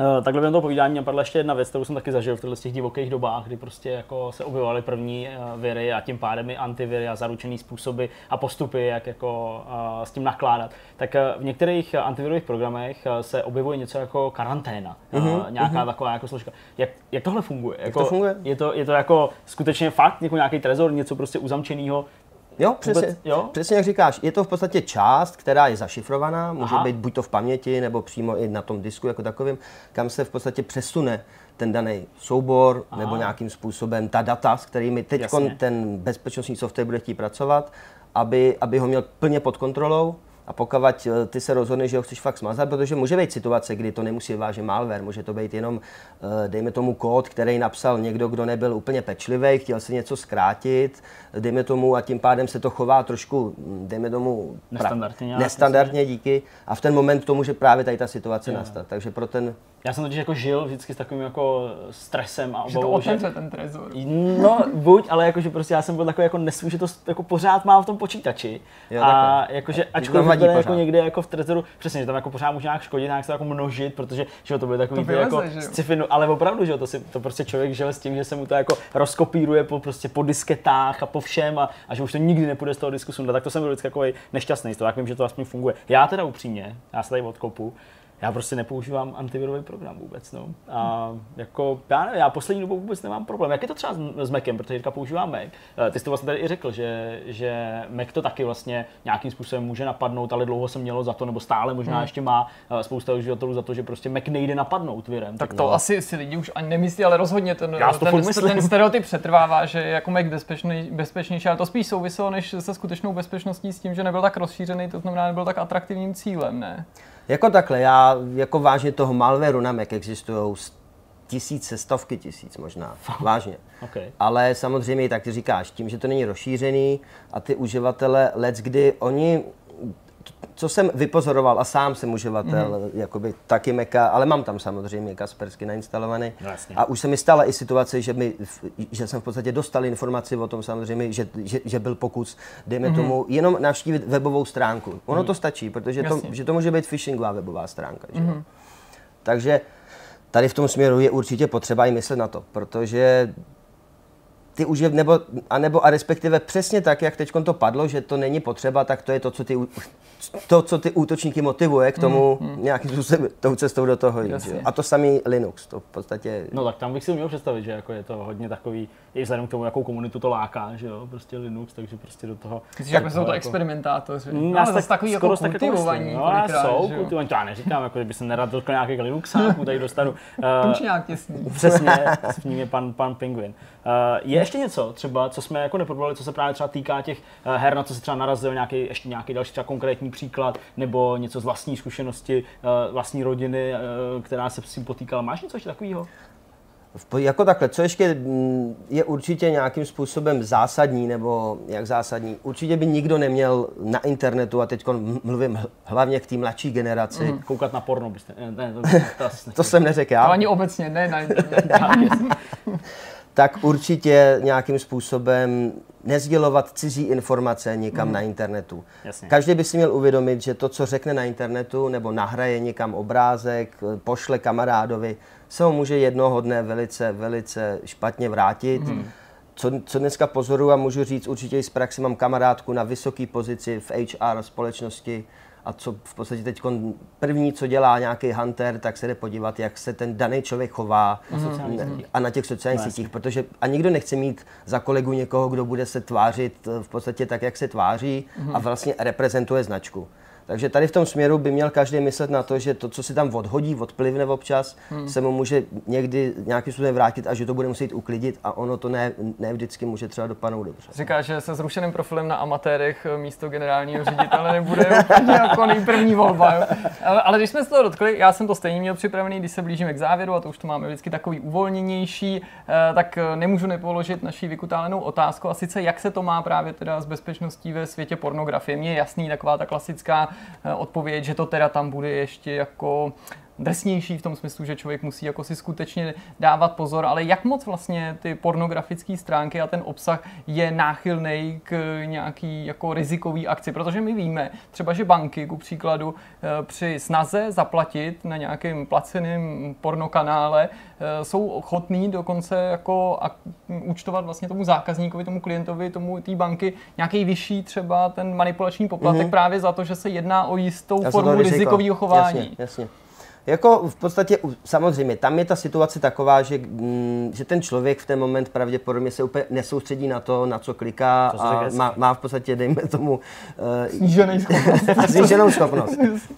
Takže tady v ten moment samozřejmě je to, mm, je to nebezpečí, mm-hmm. ale zase Troufám si říct, že existují na 100% portály, kterým se dá důvěřovat. Budou to samozřejmě ty nejznámější, pokud to budou portály, kteří, které vyžadují i, i, i nějaké peníze, tak tam bych samozřejmě předpokládal tu bezpečnost, hmm. že, že i sám, sám portál investuje hmm. do bezpečnosti. Takže je to vlastně ruka k ruce nebo ruku v ruce, jak se hmm, říká, hmm. že v podstatě tam, kde to není jenom pofiderný, ono, takhle, já si troufám říct, že každý člověk, pokud přistoupí na web, na kterému bliká 50 okýnek, Pochopí, tak, že něco špatně tak tam asi nebude chtít být, protože hmm. za prvý může mít epileptický záchvat, pokud je to epileptik a za druhý eh, samozřejmě je to první varovný signál. A pokud mu začnou vyskakovat nějaká další okna v prohlížeči, tady velice často, co mi volají kamarádi, že si koupili iPhone a že už ho mají zavirovaný. A já říkám, jak zavirovaný? A samozřejmě pouze vyskočí browser, kde je mhm. napsáno, vyhráli jste uh, iPad, vyhráli mm-hmm. jste tohle. Je to vlastně jenom v prohlížeči otevřený a další táp. A oni vážně nepochopí, že to není telefon, kdo mu to říká. Takže to mm, jsou takové věci, kterými i do iPhoneu, já jsem sám uživatel mm. iPhoneu, ale taky neřeknu, že jsem úplně v bezpečí. Mám tam, dejme tomu, nějakou možnost si ověřit, že ta stránka, kterou jdu navštívit, je zabezpečená. Protože pokud tam zadám nějaká informace a nedám je tam, kam jsem je chtěl dát, ale dám je někomu jinému, tak už je situace, která, která ti může zavánět. Hmm, to je podobně jako u těch bank, jak si to popisoval s tím, že ti posílají nějaký e-mail, který se tváří právě jako, že z banky nebo nám odehdá no. společně no. ve stejnou chvíli tady se Zdeňkem po nějakém úniku, děkujeme E3, dorazilo, Díky. že si máme prodloužit uh, členství na Netflixu. Viď? Ano, taky a, a uh, od té doby v podstatě co jako uniklo, jak furt hmm. něco chodí. A ta, taky, že jo, jednu dobu byly hrozně populární v uvozovkách takový ty maily, které se vydávaly za nějaký hlášení nebo udání policie České republiky, že si právě byl na nějakém jako pornografickém jo, obsahu, jo, vlastně, který je v rozporu se zákonem. Ano, ano, ano. A pokud pošleš, ale já nevím, tři tisíce korun, tak tvůj přestupek bude jako vymazaný, si takovýhle haluze. Ale já věřím, že se vždycky Já vím bohužel o, o, pár lidech, kteří tomu věřili. Ona tam byla, oni byli tři verze, než se to nějakým způsobem mm-hmm. dokázalo vymítit. A budou zase další návaly, to z toho jsem jako stoprocentně si jistý. A ta třetí verze, tam už byl přímo prezident vlevo. V, tak to, na, na, to, to prostě musí zaplatit. po panovi prezidentovi. Tam, tam, to musí. A tam bylo a logo policie a prezident. A v podstatě tady, tady Doufám, že byla taková ta fotka, taková ta. to zní dost oficiálně. to, jo. to už je, že by se měl právě začít modlit. Ano, jako. že už, že už, už ale, jsou i, ale jsou i úplně, a z jiného tématu jsou i zase výrobci, já vím, že třeba Watch Dogs, mm-hmm. nebo a výrobci, to je Ubisoft? Jasně, Ubisoft. Tak ty v podstatě přímo jsme se jakoby konzultovali s námi, nějakým způsobem, co je až moc nereálný a co je reálný. Mm-hmm. Takže tam bylo Aha. vážně, jakoby ten, že tam byl ten hacking jakoby myšlený, tak tam vážně proběhla i nějaká komunikace to na zajímavé. úrovni toho, mm-hmm. kam až jakoby chtěli zajít nebo nechtěli. Takže, to je, to je, to je takže, a to je první, jakoby, o kom vím, teda, který, která to konzultoval s námi. Samozřejmě budou tady další společnosti a může to být, hmm. a může to být podobný. No. Hmm. My jsme se teď tady dotkli jako konkrétně těch her, tak na teda úplným konci uh, mě samozřejmě láká se to, co ty a hry, uh, jestli hraješ, protože už tady padly nějaký Starcrafty, Warcrafty, Ubisofty, tak asi chápu, že se možná v tomhle světě pohybuješ. Jo, tak já v podstatě hraju od od mládí, já jsem začínal na ZX Spectrum, kdy jsem musel nahrávat hry a čekat, ono se to nepodařilo. Ale abych to nějakým způsobem zkrátil, jako pořád mám doma P4, mm-hmm já hodně cestuju, takže mám Vitu, ale to je v podstatě to, to už, je, a, a to už je lepší mít sebou telefon, že jo? Skoro jo. A přem, uvažuji o, o tom, o Viu, Aha. nebo o, Switchi. o Switchi. O Switchi, díky, o Switchi. A mám kompa nějakého herního, kterým furt si ještě zahraju. Teď asi nejvíc PUBG mě furt baví, mm-hmm. jelikož je to taková 20-minutovka, můžu, můžu jít od toho. Já se vždycky do toho miním steknout vždycky, když prostě, no to je jedno, to, to není vůbec jen na odpočinek pro mě. vždycky no, tak záleží, jak to hard a vždycky, když někdo zabije prostě, tak no. Tak tam je dobrý, že pokud, a mám kámoše furt ještě, který jsou z toho, s- ta, takže si zahrajeme prostě nějaký Jasně. skvady a u toho, u toho pokecáme, co se stalo a tam já beru i tu, jako přemo, že si nějakým způsobem dám relax. Hmm. A samozřejmě takový to, já nevím, GTAčko pětku, to jsem si nenechal utíct, teď mám Red Dead, mám už asi půl roku doma, ještě jsem ho nedal ani, ani do PlayStation. Hele, tak to dělá Kolik pravýho hráče. Ne to, kolik to máš dohraný, ale kolik ale máš nehraješ. nakoupených her, který si nespustil. To je známka pravýho hráče. Myslím, když jsem to řekl naposledy, takže nám někdo psal, jako, že to nepochopil. Ten říkal, jak je to možný, když to není vůbec hráčství, když To je ty hry hráčství. To je samozřejmě takový to jako posthráčství, No, že jasně, kdy, jasně, kdy no. už samozřejmě máš možnost si ty hry kupovat, ale nemáš čas Nemáš čas je hrát, jo, tak, tak, tak úplně přesně v tom jsem, a to jsem měl i takový období, kdy jsem prostě chtěl tu hru dohrát na 100%, takže takový ten achievement hunter. Jasně. A to mi trvalo asi rok a já měl vážně všechno v podstatě připravený, jak si zahraju, já jsem si řekl sám ne. Nesmíš, Hmm. musíš nějakým způsobem tu hru, když už si do ní investoval, tak aspoň ji nějakým způsobem využít. Jasně. Ale přišel jsem, že to něco Hele, to je, ne, myslím, skvělý závěr, který už jen tak netrumfnem. Tím si rozptýlil jakýkoliv případný pochyby našich diváků stran toho, jestli právě si i hráč a jestli o té bezpečnosti tady ve Vortexu mluvil někdo, kdo má k těm hrám blízko. Moc krát díky za díky. návštěvu Taky, děkujem. a třeba zase někdy v nějakým dalším vidcastu na viděnou. A my jdeme na další téma. Ocitli jsme se v samém závěru, je čas uvolnit se a probrat, eh, co jsme dělali zajímavého v uplynulých sedmi dnech. Ano, spuste za sebe to napětí a řekněte mi, eh, v jakém duchu se nesou vaše poslední dny. Já mám jednu jedinou věc mm-hmm. a je poměrně taková jako silná i pro mě, jako, uh, protože uh, myslím, že ne, to úplně ne, dobře. to, hele, to až Příští pak, týden. až poté, jo, až poté, to je trochu jináčí věc, vůbec nesouvisí se svatbou. Uh, souvisí s tím, že myslím zrovna dneska, ve čtvrtek, kdy natáčíme tenhle vidcast, tak uh, má v Česku uh, oficiální premiéru film Nabarvené ptáče. Uh, a já jsem vlastně si jako řekl, že uh, všichni o tom jak jako mluví, všichni, že je to skandální a že odcházeli v Benátkách, prostě odcházeli pryč z té projekce a tak dále. Ty jsi to začal číst. A já jsem se to začal číst, protože já jsem to nikdy nečetl. Mhm. Mm-hmm. Uh, jako samozřejmě vím, že tady nějaká taková kniha je, vím, že jako je náročná, vím, že i ten film je teda asi zpracovaný velmi realisticky a, a jako naturalisticky a tak jsem prostě jako řekl, že si to přečtu. Uh, nemá to mnoho stran, koupil jsem si to digitálně, má to asi 700 stránek, jakoby 700 displejů, takže mm. opravdu nic, co bych jako nedokázal poměrně rychle přečíst. Začal jsem dneska, jsem a nevím kde, pár jsem jako stránek přečet a dneska v metru už se k tomu jako začíná právě v té knize schylovat, kdy tedy toho chlapce, který uh, je poslán svými rodiči během války uh, vlastně pryč z města, aby vlastně našel nějakou jako jinou rodinu, u který by přečkal ty hrůzy války, tak eh, toho chlapce tam prostě ta, ta vesnice, kam on přijde, nebo v těch vesnicích, kde se on pak bude pohybovat, tak ho tam různě jako šikanujou a tak dál, protože uh, on je vlastně uh, jako Rom, uh, nezapadá vůbec do té do tý kultury těch lidí, ty mají samozřejmě strach, nechtějí ho schovávat, protože Němci a tak dále, tak dále. No ale chtěl jsem vám tady přečíst, pokud se to nečetli, hádám, že asi ne, nebo nevím. to. Nevím, jestli naši diváci, tak jenom, jenom jako veli, vel, velice krátký úryvek, který a teď jenom podotýkám tomu, tomu chlapci asi 6 let, nebo 5 až 6 let, je jako velice malý. Jo. Uh, takže první takový jako úryvek, který samozřejmě předchází pak ty následující, já nevím, znásilnění a takovéhle věci. Mm, takže uh, jenom fakt jako krátkou vám tady přečtu, co mě dneska v metru zasáhlo. Hlavou mi proletla hrůzná myšlenka, že tu moji rodiče nejsou a nebudou. Sedl jsem si na zem a znovu jsem se rozbrečel. Volal jsem otce, matku, dokonce i svoji chůvu. Kolem mě se začal zhlukovat houf mužů a žen. Mluvili, mluvili nářečím, které jsem neznal. Bál jsem se jejich podezíravých pohledů a pohybů. Několik jich drželo psy, kteří hrozivě vrčeli, cenili zuby a natahovali se po mně. Ze zadu do mě kdo si šťouchl hráběmi. Uskočil jsem. Někdo jiný mě píchl ostrými vidlemi. Opět jsem uskočil a hlasitě vykřikl. Houf ožil. Někdo mě trefil kamenem, lehl jsem si tváří k zemi, protože jsem nechtěl vidět, co se bude dít dál. Na moji hlavu dopadaly suché kravince, zhnilé brambory, ohrysky, hrstě hlíny a kamenků. Zakryl jsem si hlavu rukama a křičel do prachu na cestě. Někdo mě popadl a zvedl ze země. Vysoký zrzavý vesničan mě třímal za vlasy a přitahoval si mě k sobě. Zároveň mi druhou volnou rukou kroutil uchem, zoufale jsem se bránil, dav ječel smíchy. Muž do mě strčil a nakopl mě svým dřevákem. Dav řval. Muži se popadali za břicha a třásli se smíchy. Psi se po mně natahovali. Davem se protlačil jeden vesničan. V ruce držel pytel z juty. Popadl mě za krk a hodil mi pytel přes hlavu. Pak mě srazil k zemi a pokoušel se zatlačit mé tělo do páchnoucí černé hlíny.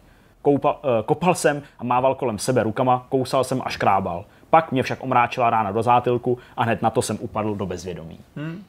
Šestiletý dítě. Hmm. Jo, tak jako jsem si říkal, aha, OK, tak odsud výtrvané, proto ty lidi možná odcházejí, hmm. protože tohle je jako jenom asi teda slabý odvar toho, co bude dít dál. Je to se... mnohem větší chlív, jsem slyšel. A má to teda být docela no, drsný. to asi není něco, co je člověk zvyklý výdat na filmovém plátně. Tak to jako určitě neříkám, ne. že kniha snese víc, ale prostě knih bylo napsáno víc, si troufnu říct, než bylo natočeno filmů. To určitě. Hmm. A i ten, ta tolerance, nebo prostě k tomu zpracovanému tématu může být vyšší. A hmm. prostě já bych, ne protože si myslím, že to je špatný, já bych tu knížku číst nemohl. A nevím, hmm. jestli bych mohl vidět ten film, protože mě jako jako extrémně teda jako zneklidňuje číst o násilí nebo vidět násilí i do té míry, že třeba ve filmech, který mám opravdu rád, mě z některých situací úplně má hrůza. Jeden jako z mých jako teda takových jako zážitků, který mě pronásleduje z filmového plátna je scéna z filmu Casino, kde umlátí tou baseballovou pálkou toho chudáka někde v té poušti jo, a jo. zahazují ho tou hlínou a on ještě dejchá a tak dál.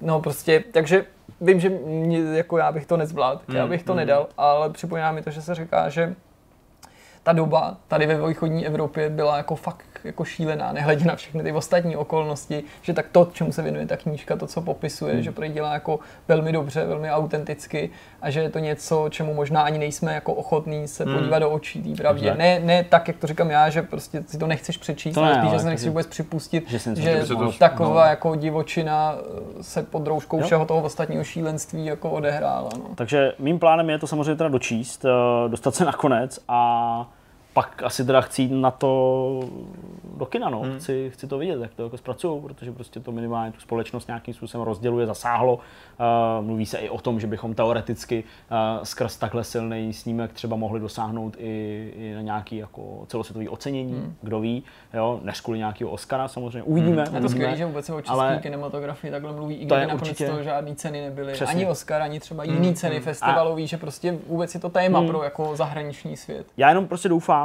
že to jako bude kvalitní film, nenutně čerpající jenom z toho skandálního násilí, který tam je. Já jenom prostě doufám, že to jako hmm. jako není jenom to skandální násilí, hmm. který ty lidi na tom jako přitahuje, no, ale zároveň odrazuje. Tam si myslím, že by se brzo ukázalo, už dávno, že, že už bys to teďka slyšel, hmm. protože já jsem slyšel eh, vyprávět o nádherný kameře. Nádherný, jako vlastně až jako něžný ve smyslu jako kontrastu k tomu násilí, hmm. o, o, o ohromujících hereckých výkonech, Super. takže jako okay. pevně věřím, že ta pověst, která ten film předchází, se nezakládá jenom na tom, co říkáš ty, hmm. na nějaký jako šílenosti. Tolik k tomu. Co ty, Petře?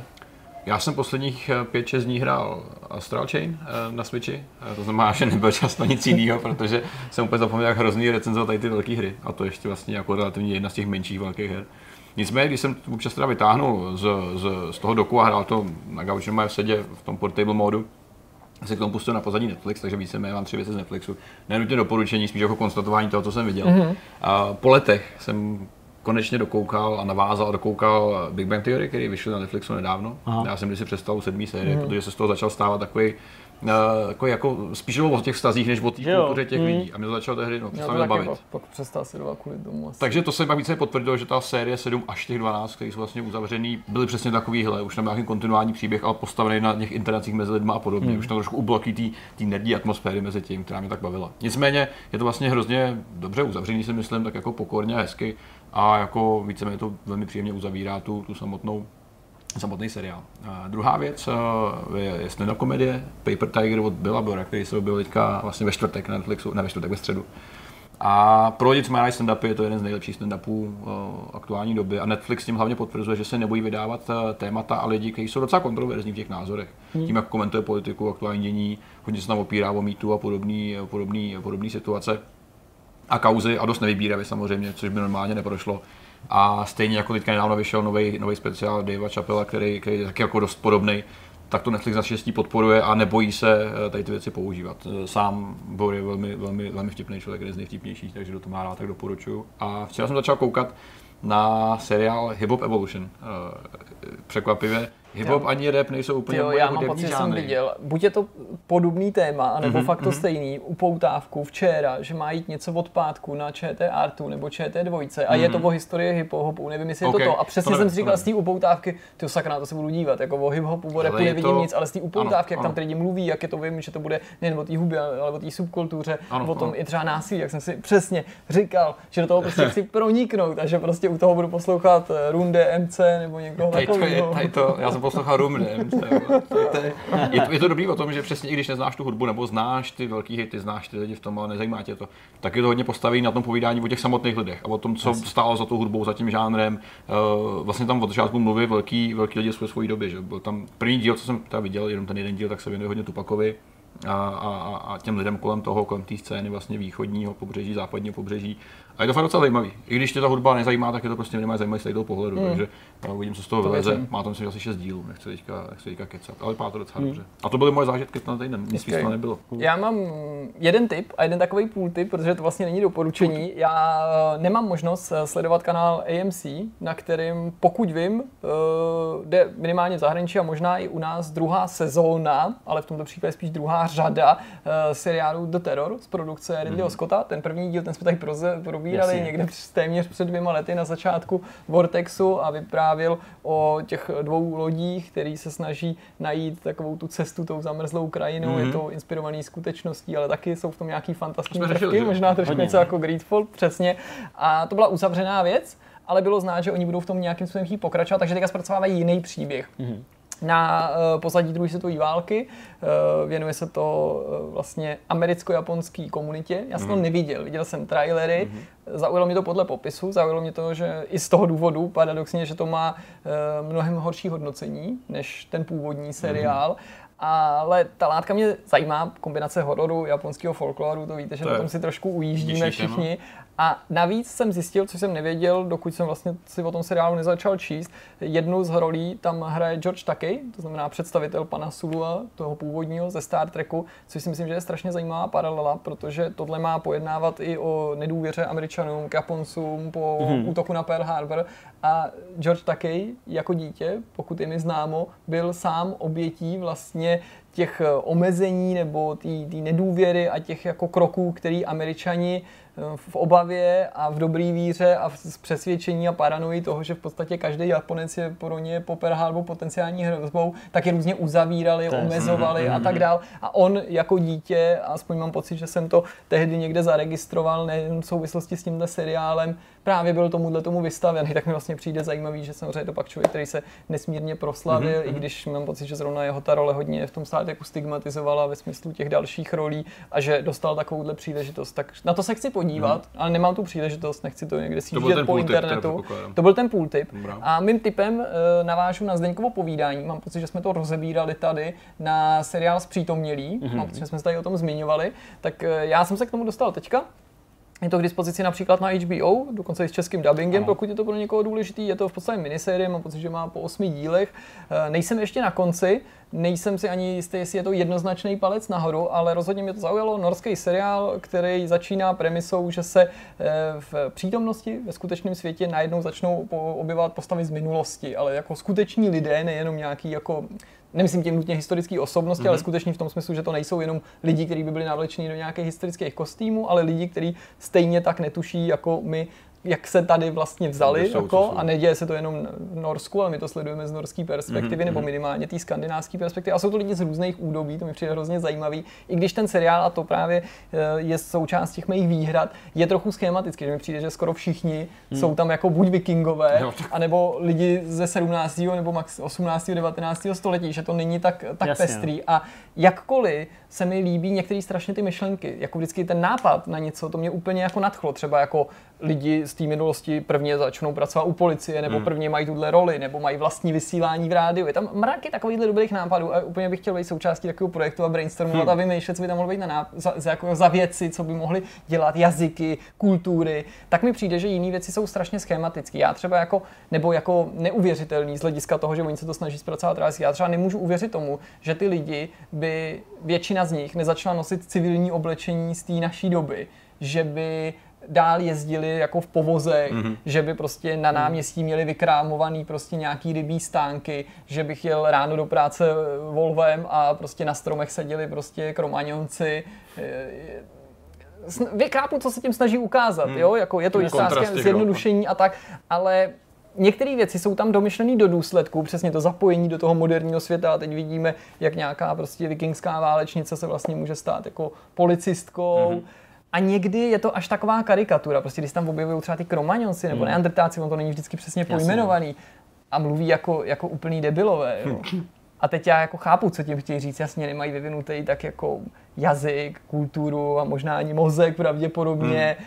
a mají problém se zapojit do toho do té společnosti, ale je to tak jako No jako samozřejmě tím nikoho neurazíš, urazíš jenom jako kromaňonce a ty už si stěžovat nemůžou, ale no, jako nevíš, přijde, mi to, přijde mi to jako hmm. nedůstojný jiných velmi jako atraktivních myšlenek. Přesto jako mě to baví. Jak to jo. působilo tohle na tebe? Ale jako asi podobně jako, jako na tebe. Spousta dobrých nápadů nebo dobře rozjedých nápadů. Uh, celkově ten nápad, že se tady objevují nějaký, nějaký lidi z minulosti, je fajn, ale jo, taky já jsem si říkal, že je to možná až přitažený za vlasy příliš. Uh, pokládal jsem si otázky, jestli by nějak se nesnažili v nějakých centrech asimilovat nebo něco takového. No to si píše, jo, by nějakým zavírali. Přesně, jako jednak to zavírat a jednak, jednak jako opravdu třeba vštípit, hmm. přesně přeškolit. Nevím, jestli by to šlo u těch kromaňonců, nakolik byl vyvinutý právě třeba ten mozek, jako fyziologicky. Hmm Eh, takže to těžko říct, ale jako asi by nenechali prostě sedět, eh, sedět v korunách stromů, mm, jo? No, přesně jak říkáš, to asi ne. Nebo tam ten ale... ten neandrtálec, nebo prostě ten pračlověk, který jako je úplný mastermind, jako že to tam řídí nějakou organizaci, ale, to mluví jako debil. mluvit, no. Ale jako to působí jako směšně, že neuvěřitelně, protože ty si říkáš, OK, já chápu, je to neandrtálec, čili jako není tak vyvinutý, nemůžu od něj očekávat, že to bude nějaký super kingpin, že on ale... mluví jako debil.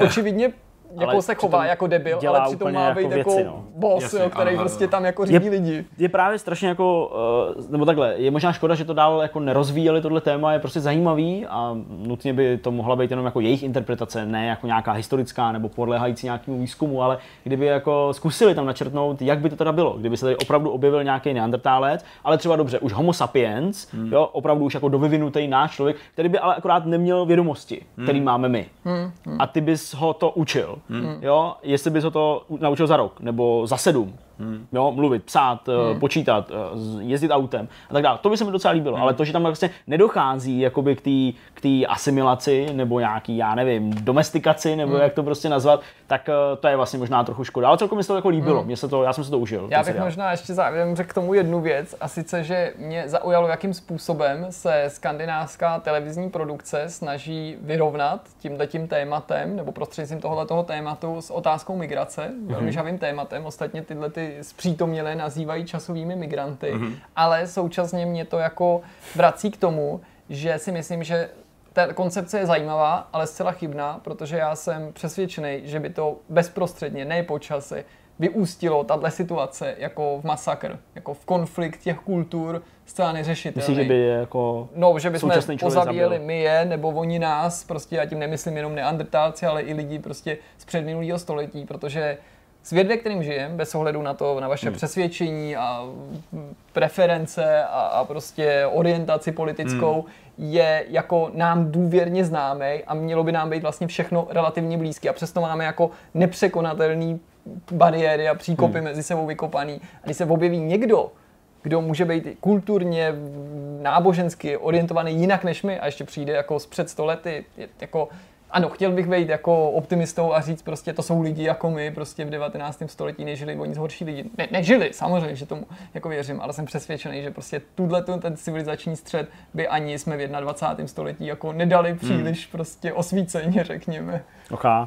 Uh, s touhle myšlenkou se asi uh, rozloučíme. Je čas migrovat z kotu. Je čas migrovat. Myslím, že už nám míří nějaký sekuritáci, máme klepat na dveře, jako končíme pánové, protože už odjeli i zambouny. Tak uh, už to, už je divný. Jsem, jsem hodně takový nervózní, to je už tady zaheslovaný a, a, a nezačne tady houkat a takhle. Takže se mějte moc krásně. Uvidíme se zase za týden. Až se uvidíme za týden, tak ty už budeš. Tak já už vlastně. Ty už budeš ženatý? Říkám to dobře? Ano. Budeš, ano. budeš, budeš. Ty už budeš, ale my při našem natáčení ještě Já už budu ženatý, ale při tom natáčení jo. ještě ne. Takže to, to bude teda zajímavý časový paradox. časový paradox. budu, budu migrant z minulosti, nebo budoucnosti teda spíš. Mějte se moc hezky. Ahoj. Ahoj.